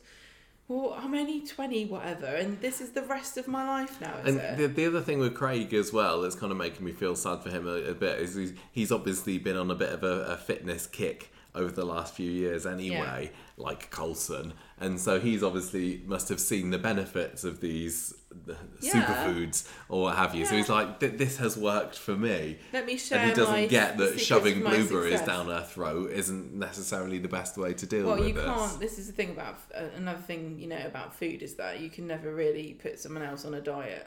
No, no, you've got to be able to do what works for you. Well, you you yeah, you're just gonna go somewhere and get it. You have to have the willpower, and you want to should want to do it, and she doesn't want to, and it's fair enough. Yeah. Okay, um, oh, do I get the summer story? Unless you want What to. a joy. Did you want to have a cup of tea? Would you like a cup of tea? You said you'd stop and have a cup of tea. I'm not. And I've got bad news, everybody. What? I'm a bit warm. Oh yeah. I'm getting a bit warm. I took my You socks heated off. up. Have you noticed? Oh yeah, And and your I took my cardigan off. It's slung over the chair. So do you want a cold drink? I'm gonna have to open the door. Gonna? No, are we? There's going to be media city to- sounds. I have to have a breeze through. Okay, let's just pause it for a second. I'll make myself a cup of tea. You do whatever you need to to cool off. I'm gonna have to put that Put 90 your, on. Put your 90 on, exactly. And we'll just come back in a second. Okay, we're back now. I've got my cup of tea. the door was open and then closed. I'm not allowed it Gemma's open. not wearing a sexy uh, What? Oh no, I took my temperature 90. Yeah, I'm completely naked now. I took the 90 off. Honk, honk. What's wrong with you? Summer holiday. It's another serious issues storyline, everybody. So put your straight faces on. Yeah. Summer's talking to Faye. Um, Wednesday though, we Wednesday. didn't have to deal with it on we Monday. We didn't have to deal with that, man. No. Um, she she's talking to Faye about having to take holiday clothes back. She's looking fat in them, and then Aaron shows up She at don't work even with know a the split lip. it. I'm I'm uh, I, as much as I kind of rag on this storyline, I am kind of interested in the Aaron side of it. I know. I just want to say that too. I agree with you. Um, I, I'm just done with the diabetes side, and it's really bad. And we've said the same millions of times in the podcast before. It feels really bad to be down on a, a very serious story. Um, and, and I feel sorry Well, for people who have to say, go through things like this. So- Sometimes an issues-based storyline can be the catalyst for you actually liking the character more because that's exactly what happened with the McDonald's, didn't it? Like Liz and Jim. yes, yes. And um, Steve and Andy weren't that popular, but then they gave them that miscarriage storyline. Yeah, in the early and 90s. It very much um, cemented people's um, sympathies and sympathies for them. You know, seeing the vulnerable side. But Summers, It's, it's not working, is it? I mean, it's not working for some people. I, I, have I've yet I to see anyone. No, I've definitely seen people who are have diabetes Oh, okay. saying, um, you know, I really it meant a lot to me to see this on the screen, and you know, I'm having struggles, and it's also relatable to young girls as well because of the body think, yeah. body issues. We've said before this storyline is not aimed at us. I'm not a young girl with body issues. and I, yeah, neither am I. Well, uh, I'm an but old girl. equally, my dad, does, my, I I don't have an alcoholic dad that beats me up, but I'm still interested in that side of it. Yeah. But yeah, so Aaron shows up at work on a, on Wednesday, and he has got wait for it a grey hoodie. I know. What's that about? Amazing. He's a villain. He's, He's a wrong one. down the Watch precinct. out. Um, so yeah, he's uh, he- he's got um, Tyrone has a go at him for being late, and he ends up throwing all this stuff on the ground and storming off. And Summer sees, of course, she happens to be there, sticking her nose in. So Aaron turns at work late, turns up at work later, and Summer says, "What's going on with these injuries?" Then, and he's just vile to her and goes off. He's obviously got this mega secret that he doesn't want to be um, I don't want you to. Re- onto I don't want to reveal it. no, but I will in a little bit. Yeah, Later on, he comes to see her. He's got his tail between his legs, and uh, she's like, "What's going on? Who's who's beating you up?" Because it was a couple of weeks ago. You had these marks on your chest, and you said you were mugged, but you didn't want to report it. What what's happening? And he says, "Well, there's nothing I can do about it." Um, so she says, "Well, fine. If you're not going to call the police about it, then I will." So he kind of lunges at her to stop her phoning uh, phoning the cops. And he says, "Right, double- it's my dad who's doing Yep. this. He just loses it. He's he's got a problem with alcohol. He doesn't have this doesn't happen very often, but you can't tell anyone. And so this is his kind of big thing all week, isn't it? It's like my dad's my dad's beating me up, but please don't tell anyone. And Well, um, he's like also it's just he's he's ill. He's ill. It's not his fault. We got on really well, Mm. and some but sometimes he beats me up. yeah, Oh, poor kid. I know, I know. And he thinks it's He his fault. He shouldn't have to put himself through this, but yeah, you can totally get why he wants to protect his dad if he really loves him. Or, or is it that though, or is he just scared and he thinks that if he reports him, then his dad will beat him up worse? I think a lot of children who have been abu- raised by um, abusive parents, particularly like alcoholics, sometimes end up being the parent. Mm. You know, when her, when his dad is like paralytic, I'm sure that poor Aaron's been feeding himself, and you know, look, think back to the siblings Yeah, with um with Abi. with Abi when she was a, a, a drug addict. Yeah, and Seb had to take and, the, uh, yeah, the reins so there. in my mind, that's kind of like what Aaron's doing, and Hmm. you know, uh, sometimes that will bond you closer, won't it? Yeah. To somebody, even if they're abusing you, you sort of feel like you're in it together, and I'm, I'm really he's probably intrigued. scared too that his dad will like they'll be split up if anyone finds out. Yeah, yeah, no, that's very, very true. I'm very, very intrigued to see his dad, and I hope it's not too long before we get to meet uh, Mr. Do you know? Aaron. When um when the guy turns up in the other storyline to say he's the roofing guy and he's like, Well, I'm really sorry I was ill. I was like, Oh no, it's Aaron's dad. No, not No, yet. it's not, not. yet. So um, anyway, um, so she says, "Look, you can't deal with this all on your own." And he says, "Look, he's just going through a rough patch at the moment. It's going to be over soon." Um, and she says, "Look, just let me know if anything happens when you get home later on." He says, "Look, it's going to be fine. It's going to be okay." So. Um, Friday is the day of this grand holiday, this thing that we've been building up to for what, two months, is it? The summer holiday storyline title wait. we've been able to, uh, we, we've been stringing out I've been so excited to be go, go on holiday with these but, two. but for some reason, Summer um, leaves it until this morning to try and find her passport. Well, there's a lesson for everybody out there. She'll never learn Todd, the, the kind of the serious parent here, says. Are you really sure you should be going out on holiday with Aaron? And Billy's like, yeah, it's fine, whatever. And Paul's like, yeah, whatever. Um, what did uh, Paul's like? Fill your boots, love. And Billy's like, whoa there, I don't want you to. Don't fill your boots with sex Don't. Yeah, exactly. because they'll get sticky. Yep. So, but it's interesting that um, that Todd was being the one here that's a bit more restrained and a little bit more conservative in his views about Well, this what is the Summer should this be getting up to the in her summer this is the three dad method, isn't it? It is, isn't it? Yeah. Yeah. I just would have thought that Billy should be the um, the one that's a little bit more concerned about it. I don't know. Maybe he just wants to make sure that his daughter, because he's the main Well, dad, listen, has a lovely no. time and he knows that he's, Listen. she's been going through a rough patch. The three dad method is similar to the good cop, bad cop, right? But it goes good dad, bad dad, and then it's sexy dad because it's a TV show. And is that is that Paul? Is it the one? It that's saying, revolves. Give it, give, give him one. Give him one for me, Summer. No, sometimes yeah, sometimes uh, Paul's the sexy dad, sometimes it's Billy's sexy dad. Okay. But the main thing is there can only be one at a time. Mm, okay. So they're all getting ready for holiday. She can't find a passport, and then we have to get her A level results. Hang on, I just wanted to sympathise with her because you know this is me. Summer's like, I can't find my passport. It's literally must have disappeared off the face of the planet. There's no way we can ever find it. It's the end of the world. Yes, I have that a- definitely like you. me. If I like, if I can't find something, the instant I look for it and it's not where I thought it was, it's like it It's might as well be in a parallel universe. For And I'm always there saying, "Don't worry, Jen, We'll we'll, be find fine. it. We'll find Don't it." worry. And And I'll be like, "No, no, we won't." it's impossible. I've it, like I've lost my passport, and I've also lost the ability to ever get another passport. I'll never be able to leave this country, and I really urgently need to go. so I felt really sorry for her because she's like panicking like I Yeah. did. She's like, I must have left it at the shop. Why would it be at the shop somewhere? Were you buying your bread with a passport like you're in Well, communist Russia? her, changing her money, wasn't she? Getting her euros. So anyway, she's got to get her A level results. That's also what's getting her um, knickers in a twist. Um, first thing this Hmm. Well, morning. she's right to be worried. I tell you what, getting A level results isn't the same as when we got our When A level I- results, is it, lass? when I were a lass, I had to walk all the way down to college to get my results. I had to drive. I had to get in car, drive half an hour down road. I had to go to two schools to get my A I level think we'll results. stop there. Yeah. And then nowadays they just log online. Oh. It's not the same experience, is it? Yeah, I don't you know. still get can them you, at school? I just remember because my I had a friend from America came and stayed with us. He's called Nick, and he is from he's very he's very rich, and he's from Cape Cod. And um, he, I don't know why he was my friend. It was all, uh, he was a bit bemused by everything, I think. But he, we took him with us because he was here, and um, he like stood around in our in the our college because I was it not it was sixth form, I guess, whatever. Um, to get our, our level results. I just remember us all milling around in the in the hall like this nervous bundle of energy, and everybody like freaking out. Yeah, that's all part of the fun, isn't And everyone's it? like, "Have you got yours? Have you got yours? What did you get? What did you get?" And like secretly being a bit upset when somebody gets a really good grade because you're like, "Oh no, but I think I think, hang on." Or like if somebody's really smart, has got a lower grade, you're like, "Oh no, but they're they're there?" smarter than I am. That Yeah. means I must have got a D." yeah, just like. Um, and then six weeks later, you met me, and your Who life was just to know that that would have happened? turned up from there.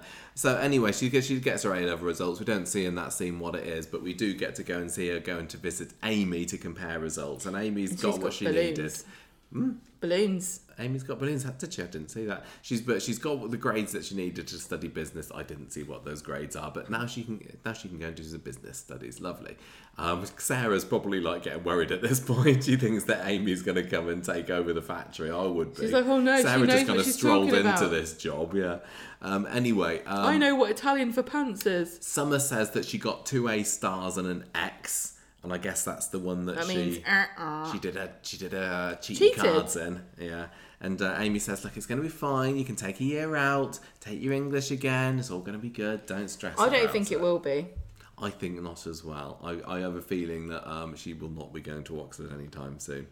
Later on, um, This Summer's is when she doesn't stressed- know when her passport is. Wherever. yeah, yeah, yeah. She's, whatever. So uh, Aaron's there trying to hurry her. He's not. He was. I didn't think he was being particularly helpful though. It was just like, come on, come on, we got to go. No, he was saying, "I'll look, I'll look." She Was goes, he? "Yes," and she's going, "I'm really woozy," and he's like, "Look, you sit down, I'll look for her. Oh it." yes, and then Summer collapses And then she again. just she decides to face plant on the floor.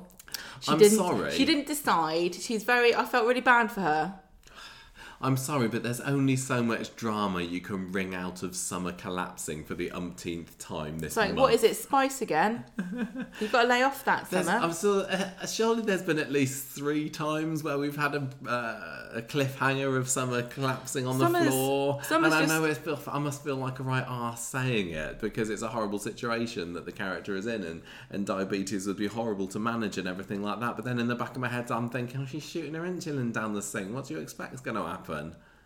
Um, I think Summer's been accidentally transplanted from a Victorian novel because she's swooning quite a lot, isn't she? She is really Being very pale and, and sad and on a on a challenge. And at least Aaron was there. He was like saying, "Oh, get your kit. You're going to be all right." No, he wasn't. He was like, "Where's your Where's your stuff? I don't know where your stuff is. Let me help you." Yeah, yeah, yeah. yeah. Okay. And then he says, "Look, we'll have a we'll, We'll have, cut- a, we'll have an advert we'll cut to break. the Uh, this is the cliffhanger, Summer. Don't worry, you'll be fine. When, it, when it's not the It's not the, end of the episode, episode. or anything. No, it's not Britain's Got Talent week. Gonna be okay. And what do you know? She was okay after the break. She's like, oh yeah, maybe I just forgot to take my insulin. Yeah, maybe. Well, she's got be it." high sugars. Yeah. Um, she still wants to go on holiday though. Let's let's go. And he says, "Well, you going to test your, your bloods again first? And she says, "No, no, no, I'll be been fine." miraculously I think, it, found. I think it has. It's probably Maybe on it was floor. under the sofa. yeah, I was going to say. She that. wakes up, she's like, "I found Oh, there it. it I was only looking." Must have must have dropped it the last time I collapsed on the floor in here. Yeah. Um, anyway, so um, they, they go off on holiday, but oh no, they've missed their plane. this is the Edinburgh trip all over again, isn't it? They've been building up Yeah. to this vacation away, and Why- it's like, nope, So we where don't they get to gonna go? see it. Well, they were going to go to Spain, weren't they? They might as well have been going to Bali. You know, they could have picked anywhere to not go to. Yeah. I mean, I was going to go to Hong Kong. Yeah, it I just didn't missed happen, my did it? Missed my plane. Yeah. Um, yeah. So anyway, Summer says, "Look, let's make a let's make a." Uh, a good thing out of the bad situation. You can stay over if you want, and that was kind of interesting because she, I felt like she was kind of saying it because she felt that she had to, and she's still not completely. Well, she's like, I've done ease. something bad, and I want to make him not be mad at me. Yeah, she's still not really happy with with that whole thing. But um, anyway, she's she's like, I'd, I'd like you to stay, and he says he can't. He doesn't want to risk his dad finding out because he, he'd do his nut. So, well, don't um, put an Instagram post of yourself in a bath with her then. well, no, he's fine about the bath, isn't he? He just doesn't want to stay over with her. If she's like, "Should we run a bath?" and he's like, "Yes, please, let's go." So they go for a little splash about. No, they don't. Oh no, she she starts. She goes to run the bath, doesn't she? And he's like, "Oh, can I borrow your charger? Let's look in your bag. What's in your bag? It's not a pregnancy kit, which is the usual go-to No. for Coronation Street when someone looks in someone else's bag, but it's um, it's her two. What is it? Blood Glucose test monitors. monitor thingies. I'm sorry, I, we watched this couple We twice. did watch this two or three times, this and one of the times was with the subtitles on. If you are diabetic and you understand what these things are, but me and Michael could not understand. It was, he said something like, one of them you use for something, and then you use the other one to, to pretend something else, and it's It's, like, it's- yeah, it's basically whatever. Obviously, she- it's a way of a way of making the hospital registered blood test monitor believe that you're okay. And he's like, oh, I used to do this myself, you donut. So I know all the I know all the know you're tricks. Yeah, and, and um, so he gets really upset. He's he like, did, oh, he did, he did, I think he gave a pretty good performance this there actually. can't carry on like this. And he and he talks about the nurse that helped him, and um, yeah, he does. He says, "Oh, sorry, I can't can't do that. well, this." she says again, I, I, I didn't want, I, f- I did it because I felt fat. Mm, And I felt bad about the way I look. And he says, Yes, I know, we've been over this. Yeah, but she's like, "Don't leave me, don't leave me." Um, and he says, "Look, I know what you're going through, but you've got to stop this now." And she's like, "I will, I will, but I just can't tell anyone about it." And it's like starting to get very, very clear This where is this is thing. leading. This is the He's got a thing, you secret. know. She's got a secret. You feel like you can't say anything to anybody Mm. because you feel like you're stupid and you've done everything wrong. Yeah. So they basically. She's too scared of admitting again to Billy and, you know, because they love her so much and they're trying really hard. And she probably feels like, if oh, I'll let them down if I say they'll be mad at me or they feel, you know, I'll go down in their estimation because they think I'm silly and.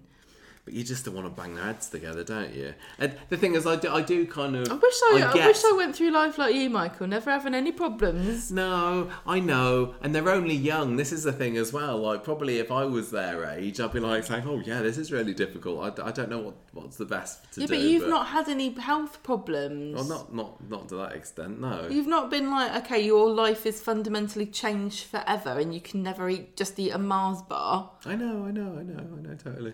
Um, anyway, so he ends up um, going off basically and takes the second monitor with him so that she can't. You're not having it anymore. you can't do, do her naughtiness anymore. Yep. So Billy comes home, finds Summer there alone, and she talks about collapsing. What happened to the bit about Todd What? or something saying, "Well, "How come you're not on holiday?"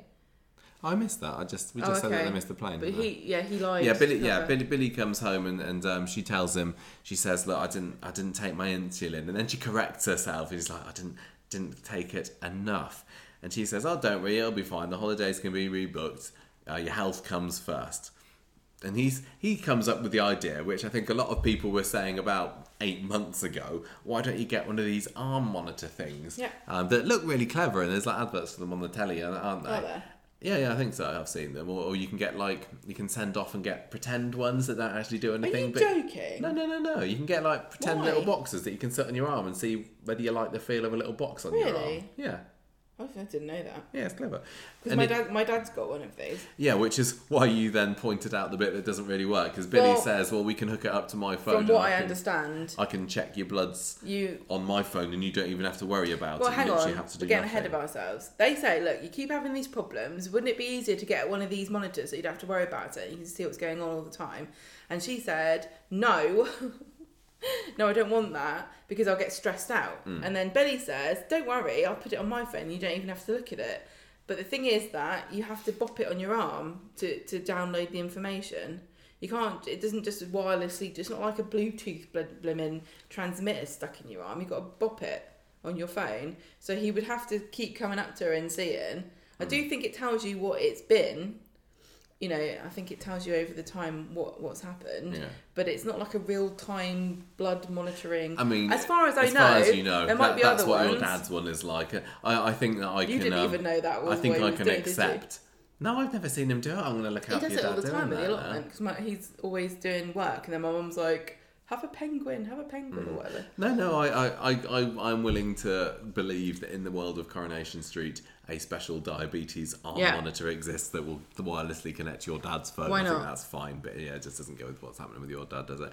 Anyway, um, she's like gets mega stressed out about this because she's been she does not want her dad finding out that she's not been taking her insulin Well, properly, so she goes and you has a go. summer strop, doesn't she? This was a hint, wasn't it? That what she says is not what she means.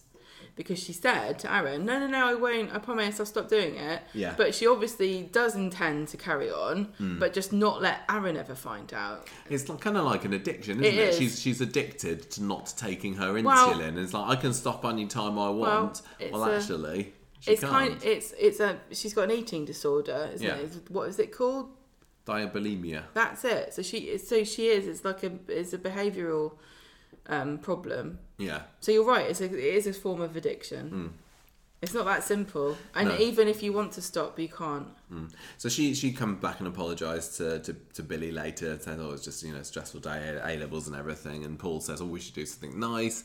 That's what what could we do for a treat? Oh, hang Where on. No, no, no, let me- let me For a think. treat? I'll- I'll- oh, mm. I don't know. Where There must be somewhere be. around here. Yeah, there must be. Must, Where should we go? bistro, bistro. Have you heard of that? Oh, that's a nice You can see out the window here.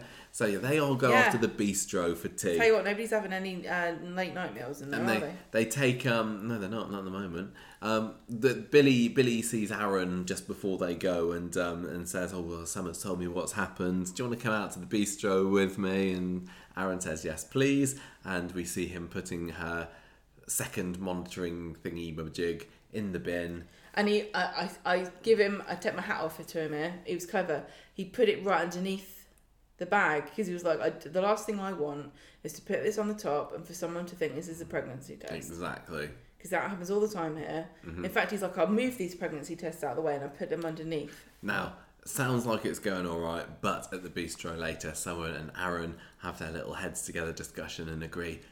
You got a secret. I got a secret too. You want Yeah. to keep my secret? I've got my secret. My secret is I'm not doing my diabetes properly. Yours is that Yeah. your dad beats you up. Let's Yeah. not tell anyone, eh? Let's call the whole thing off. Yeah. So um, I'm sure that's going to turn out to be an excellent decision that they will not regret Never in the slightest. No. Um, and, and that was it. You know, it was. It was okay. It was okay. I, I, uh, I, I want there to be more about Aaron and less about the diabetes. We've said that before. I'm, I'm, we've, we've had diabetes Why stuff. is is this being set up? Like, is is there going to be a pivotal scene where Aaron and Aaron's being abused by his dad, and then Summer faints or something? I want to, I want there to be a scene where um, Aaron's being abused by his dad at home, and Summer takes Billy round to Aaron's house, and Billy like kicks the door down, and Yeah. yeah, and like Well, kicks this guy's head in. He needs Eva to do that because they're like a, a They were a crime fighting duo, weren't they, Yeah. with Marta? Yeah, Yeah, I'd forgotten but about but that. whereas you know Aidan can't help He- anymore. no, he's not so good. at the so Summer's but- the new Aidan. yeah. Uh oh. That makes sense. Gemma, we get to talk about the spider storyline now. What Spider up to? He's got a friend, doesn't he? Yeah, right. Monday. You'll never believe this. Leanne's not happy. Adam tells her he saw Spider helping out Toyah earlier, and he, Nick says that maybe it's good that Toyah's got a nice distraction from all the trial stuff. He doesn't say from the you know the husband death thing, but we all, It's know, all linked up. we all know that's what he means. Um, but uh, Leanne is not convinced.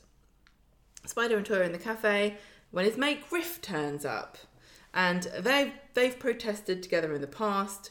And so Toyah says, um, "Why don't you sit down with us and have a cup of tea?" And Spider looks like, "Oh, I don't want him to sit with us," um, but he can't really say anything because it's it's not polite. So Griff and Spider, I was just sorry. I was going to say the name Griff. I'm a little disappointed by that as a protest name because not we've, good. we've had lots of other protesters in Coronation Yeah, Street stride spiders told you this cronies, before. I've told you like this Log, before. for example. no, that's not what they're like anymore. They have what does They're Griff like even mean? Jackson Bigsby Smythe. But is Griff like? Is that supposed to be short for Griffin? Do you think? Is is, is this is this guy some so and so Griffin? Hmm. Okay. I don't know, but I'm just telling you that it's not the pursuit of the the you know the unwashed working classes anymore. Okay. It's all middle class. Um, Like Griff Rhys Jones. no, it's all people that go around gluing their hands to Rembrandt, Rembrandts and stuff, and be like, um, "Don't worry, Mummy owns this painting anyway." Whenever I see uh, saw was writing down Griff earlier, I was thinking of the word grief in French. It means claw. nice. I just thought Maybe that- that's his wanted to get name. that Maybe he's there. called Claude. Yeah. Um, anyway, Right. They go to the bistro, don't they? yeah. Well, and they're gonna have another protest. Griff and Spider are, yeah. And uh, Toyah's like, "Oh, I'm gonna come, comrades." And Spider's like, "No, no, no, no, no." And she's like, "No, I've got to. I've got to. I'm rekindling my joy of um, irritating people and inconveniencing them. I want to get involved. I um, I want. Leanne's like, oh, I know what that's like. Yeah, she's like, I want to glue my hand to. I want to cement my hand on a motorway. I'm just drinking my tea, so it's going to be cold. Um, you carry on talking. I am. I will. So, she yeah. Spider's like, I don't want you to, but she doesn't care. Toyah goes to the bistro later, and Leanne's moaning at her, and she says, "Oh, I saw you on Granada News." Did she say that? She No, did say did Granada she? News. Granada News got a shout out. Mm. I like that. She's like, "I saw you on the telly. What the hell are you doing?" And she's like, "Actually, I was really empowered. To be honest, yeah, I don't regret anything." And Leanne says, "Walking around like a hot-headed hippie is not going to get you very far in your trial." And then she tells Nick that she suspects that Spider is using Toyah. So Toyah meets Spider in the pub and they talk about Auntie M. She gets a shout out. Um, she's not happy about nobody's happy in this story now. Um, she's not happy about protesters gluing themselves to tarmac, but she's still a rebel at heart. And Toyah says um, that she is channeling channeling her inner Emily Pankhurst. And Adam's listening in like, oh dearie me, don't like this. Leanne has to go to Spider in the street, and she says, "You better not break Toyah's heart."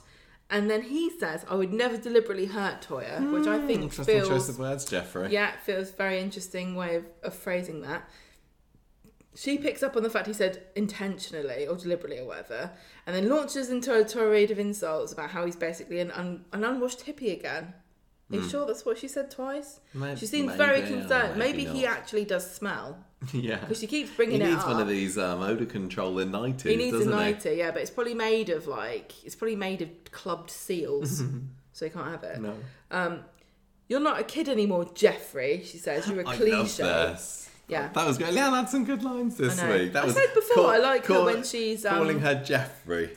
Calling him. him, Jeffrey, sorry, was brilliant. I like it when she goes on the rampage and she's like kind of in the right, you know, because she is Yeah. right here because we know what Spider's up to something. Yeah, and and not she's right. She's right to worry about her sister about to go on trial and getting involved in potentially if dodgy Spider business. really cared about Toyah, he wouldn't let her come. But he's he has tried not to let her come. I, I don't. I think you know if Toyah wants to do something, Spider's not going to be able to stop her. No, she's a she's a modern woman. Leanne should know that. They're got both fire in her Battersbys. They can't be prevented. They can't be controlled. So So Spy, Spy, Leanne thinks that Spider's the one doing the coercing, but really it's Toyah all the way. yeah. So That's kind of it, really. he's, he's like, I don't even care. you call me And what then- you want, love. And then Leanne says, "You and Toyah have got disaster written all over you." Hmm. Interesting. Prediction. Sad. Um, I, I No, I'm have- just saying she's predicting there's going to be a disaster. Oh, okay. So what's going to happen? I so don't know. there's going to be a, there's going to be a protest. I think Toyah's Well, going we've to. seen. I don't I don't think there is going to be There a will protest. be a protest. There's going to be a roughy tufty protest, and then someone's going to fall over, and then it will be Toyah's fault. They'll be like, "Oh, I see. She's always killing people." I, I just really want to see a protest between now and the trial, which is a, I guess you know, less than a month away. Um, and we're just hearing about these protests that they're going on and not seeing them. But yeah, that'd be Yeah, good. we want if- to see a protest. Uh, what what I don't want is for Toyah to go off and say, "Hello, I'm going off another protest," and then at the end of the episode, we haven't seen any Toyah between then and and now. Somebody said, "Oh, I hear Toyah got arrested at the protest." How is that happening? It's a lot more fun. Well, that's like when Billy and Yasmin came out there. Um, thing going, thinking, laughing, yeah. oh, oh, you should have been there. Show, not well, I wanted to see. Well, do you think that if you were her uh, friend slash sister, would you advise that she went on these protests, I would definitely say don't do it. even though it's distracting her from the the, the horrors of dead husbands? Yeah, but think about Peter. He did a jigsaw. You could do a jigsaw. You could do a jigsaw of the planet. It might make you feel better. Like, oh, it looks all right now. like that.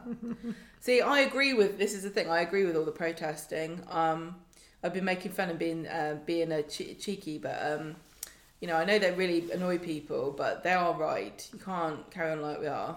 Yeah, you wouldn't go on a protest yourself, but No. you support But I'm not in going to moan about it. But also, if my, you know, we've heard you hear these stories about these people. You know, they're on the way to the hospital. Somebody misses a cancer appointment. Hmm. Somebody's in the ambulance having a heart attack and dying. And this is what um, this is what Emily completely says. understand that that is not, you know, that, that is completely unacceptable. Mm. Yeah, which is what Spider was saying. Emily had a problem But- with, and it's like she's fine shimmering up trees. The other way around, though, if you're a protester, you'll be saying, "I'm really sorry that happened. That was not my intention."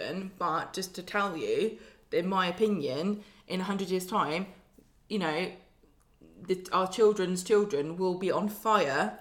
You know, Saying, "I wish that more people glued themselves to if only we could have gone back in time ago. and done something about it. Yeah, yeah. I, I, I think I think the thing is people people focus on the actions and they forget like they're, they're not gluing themselves to the walls because they love gluing you Love know the it's not sensation not of the glue between their fingers. They like to be able to pick it off afterwards when it's dried. You it's know, not a like fetish with the white it's like a strongly held real really honestly held belief Hmm. What's going on with Griff? Because he well he was like like Spider was Spider didn't like him being around. standard. Like, may okay, maybe Griff. Hmm, what's he up to?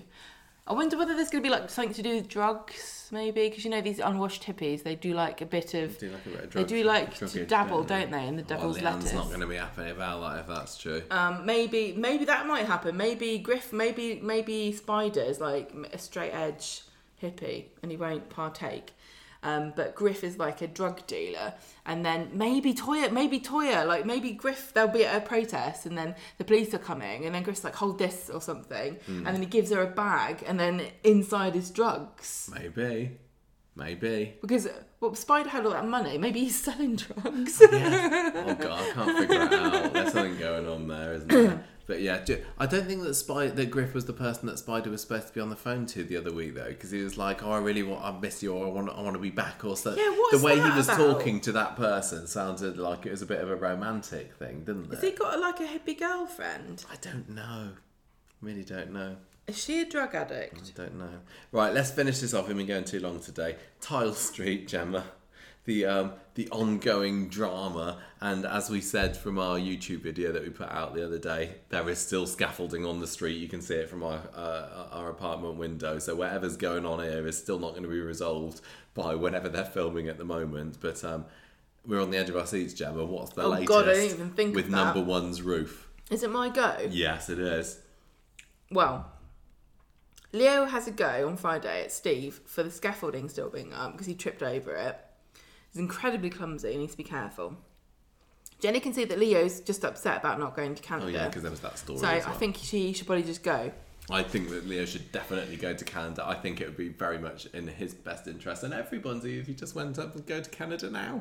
Steve Really? goes and sees Ed about this scaffolding, and he says, "See what I can do, but no funny business."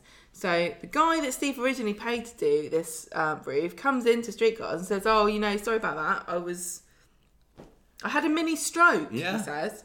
This is just exactly we we have told the story, haven't we? Of the man who was supposed to be just cleaning our decking, but ended up chopping his hand off Yeah. nearly with a with a buzz saw, and we Yeah. thought that he was he'd, he'd uh, We paid him, and then Yeah. he didn't come, we thought that he'd uh, done. and he kept saying, "Sorry, sorry, I'm not here. I got my hand. I chopped my hand off." And, And then he like, came back and he actually had a really bad hand. Yeah. And this guy really did have a stroke. Well, we, we don't know if that's Apparently. true. Steve says, "Right, I've asked someone else to do it now. Can I have my mon- money back?" And he says, "No, paid my mortgage off." What an interest! What uh, that's the end. Um, Relatable, isn't it?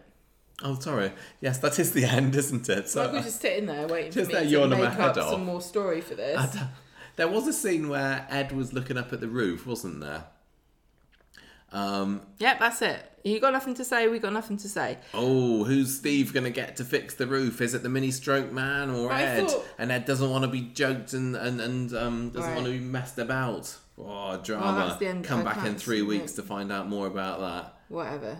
So, so. I'm not. I'm, I'm less interested in the roof than it might appear. So then, um, this is towards the end of the podcast. it is now quarter past one in the morning. We probably better be getting some sleep here. I'm really tired. Um, so That should It's be a good job That there could be wasn't- a drinking game. what? If you, yeah. How many times do I say I'm tired? It's a catchphrase, isn't it? Um, it's a good job there isn't any news this week. That's a good catchphrase, isn't it? Although, although the the actress who played um, uh. Maureen Holdsworth, Yeah. uh, a sister, and also famously the neighbour in Keeping Up Appearances, she died this week. Yeah. Um, I don't know if there's sad. been any, and also Charlie Lawson's um, podcast. Look, watch this space is coming out next week. Is so that what um, it's called? No, it, I, Oh. I don't know what it's called. I thought that was a bit of a weird name. For No. Um, right, so what are we scoring this week's Coronation this- Street? Watch this space, the podcast. Yeah, I don't think that's a really a great name for something Hear this a sound? audio or only. Is that the equivalent? Yeah. Hear this sound. So, look, come on, let's Smell do this. this fart. Gotta do this. So, Yeah, right. you could tell by it it wasn't just the fact that we've got gradually more tired as this episode's gone on, but that the Audrey storyline was by far and away the highlight of this week. and it. Monday's episode, What's absolutely superb. I'm not. I'm saying that was There great. was loads of Platt stuff.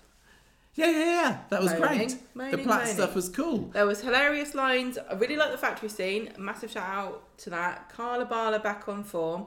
We also had Sally stroking her, her um, silkworm poo. That was great. Yeah, she got to stroke loads of silk this week, did Sal, She didn't she? She had her can't scarf her from and, doing the, and in Max's video. Yeah, We got a bit of Spider, which is always good. Sad got that that was Stu. cut short. yeah. Um, and yeah, we kind of, kind of meh, a bit more interesting mystery with Stu going on there. I think if if every episode had been as sublime as Monday's episode, this could be this could have been going for like four and a half, maybe even a five out of five. But um, I think as the week went on, there were other bits in Yeah. there that weren't holding my interest quite so much. Um, so I am going to give this week's episodes of Coronation Street. Um, oh, I'm going to give it three and a half belated happy birthdays, and not three and a half happy belated birthdays, as Kevin, as Ken pointed out. I That'd love the wrong. way Ken was like, actually, it's incorrect. And then he beamed at everybody like he was waiting to get the, the mark. He wanted the gold star, didn't He was waiting for Jeremy Paxman to give him. I am Ken, the cleverest in the this point. room. Anyone want to uh, Anyone tell me I'm on? wrong? Yeah, no, come no. on. Come on, bitch. Belated happy birthdays it is then. I'm going to give this week four Oh, okay. menopause curries. Well, menopause curries, lovely. I love one of those. Mm. They're really nice. Um, character of the week. Audrey, without a doubt. Not Alfie. You did feature Alfie in voice was- only. Alf, yeah, that's true. He got, you know, He got her to take her pills at the that- end, didn't he? where does that appearance? The spirit fee? of Alf Roberts. Where does that appearance fee go? Not to Bryan Mosley, I'll tell you that. I know. Um, ah, but oh, but Claudia was magnificent. I just, I thought Chloe Ruler was in fine form this week. But she was Um, only in half of Uh, one she was episode. at half an episode. You're right. Um, yeah, it's got to be Audrey, hasn't it? It's got to be Audrey this week. Character of the week. She was so good, and um, the way that they they they balanced the, the comedy and drama of all that that reveal stuff is just wonderful, and, and the very very nice scene at the end of the episode in the salon as well. And good good to know that it's up and running again. Even though, as I said, I think before on the podcast, I think probably she is a little bit past it, maybe to be able to do this. you. But I don't know. How don't dare know. you? Um, so that's it. I think. Are we done? Yeah, well, you're the one that said we had to finish, and now you're blathering. I, d- I don't know what you mean. Are we finishing the whole program? We're finishing the whole program. This is the end of today's podcast. It's a you got to quarter go past away and amuse yourselves now. We had a request that this needs to be out in time. Um, For a- a certain for, time. For, for a certain time, Yeah. for a certain reason tomorrow morning. Yeah. You know that that's you. So I hope you're happy. Yeah, I hope you're happy now. Bloody, you know what time it is? It's quarter We're past doing this one. for you. Actually, would not have You bothered. demanded it. honestly, would not have bothered recording this if it weren't for you. So, Yes. Hmm. and obviously all the rest of listeners. Yes.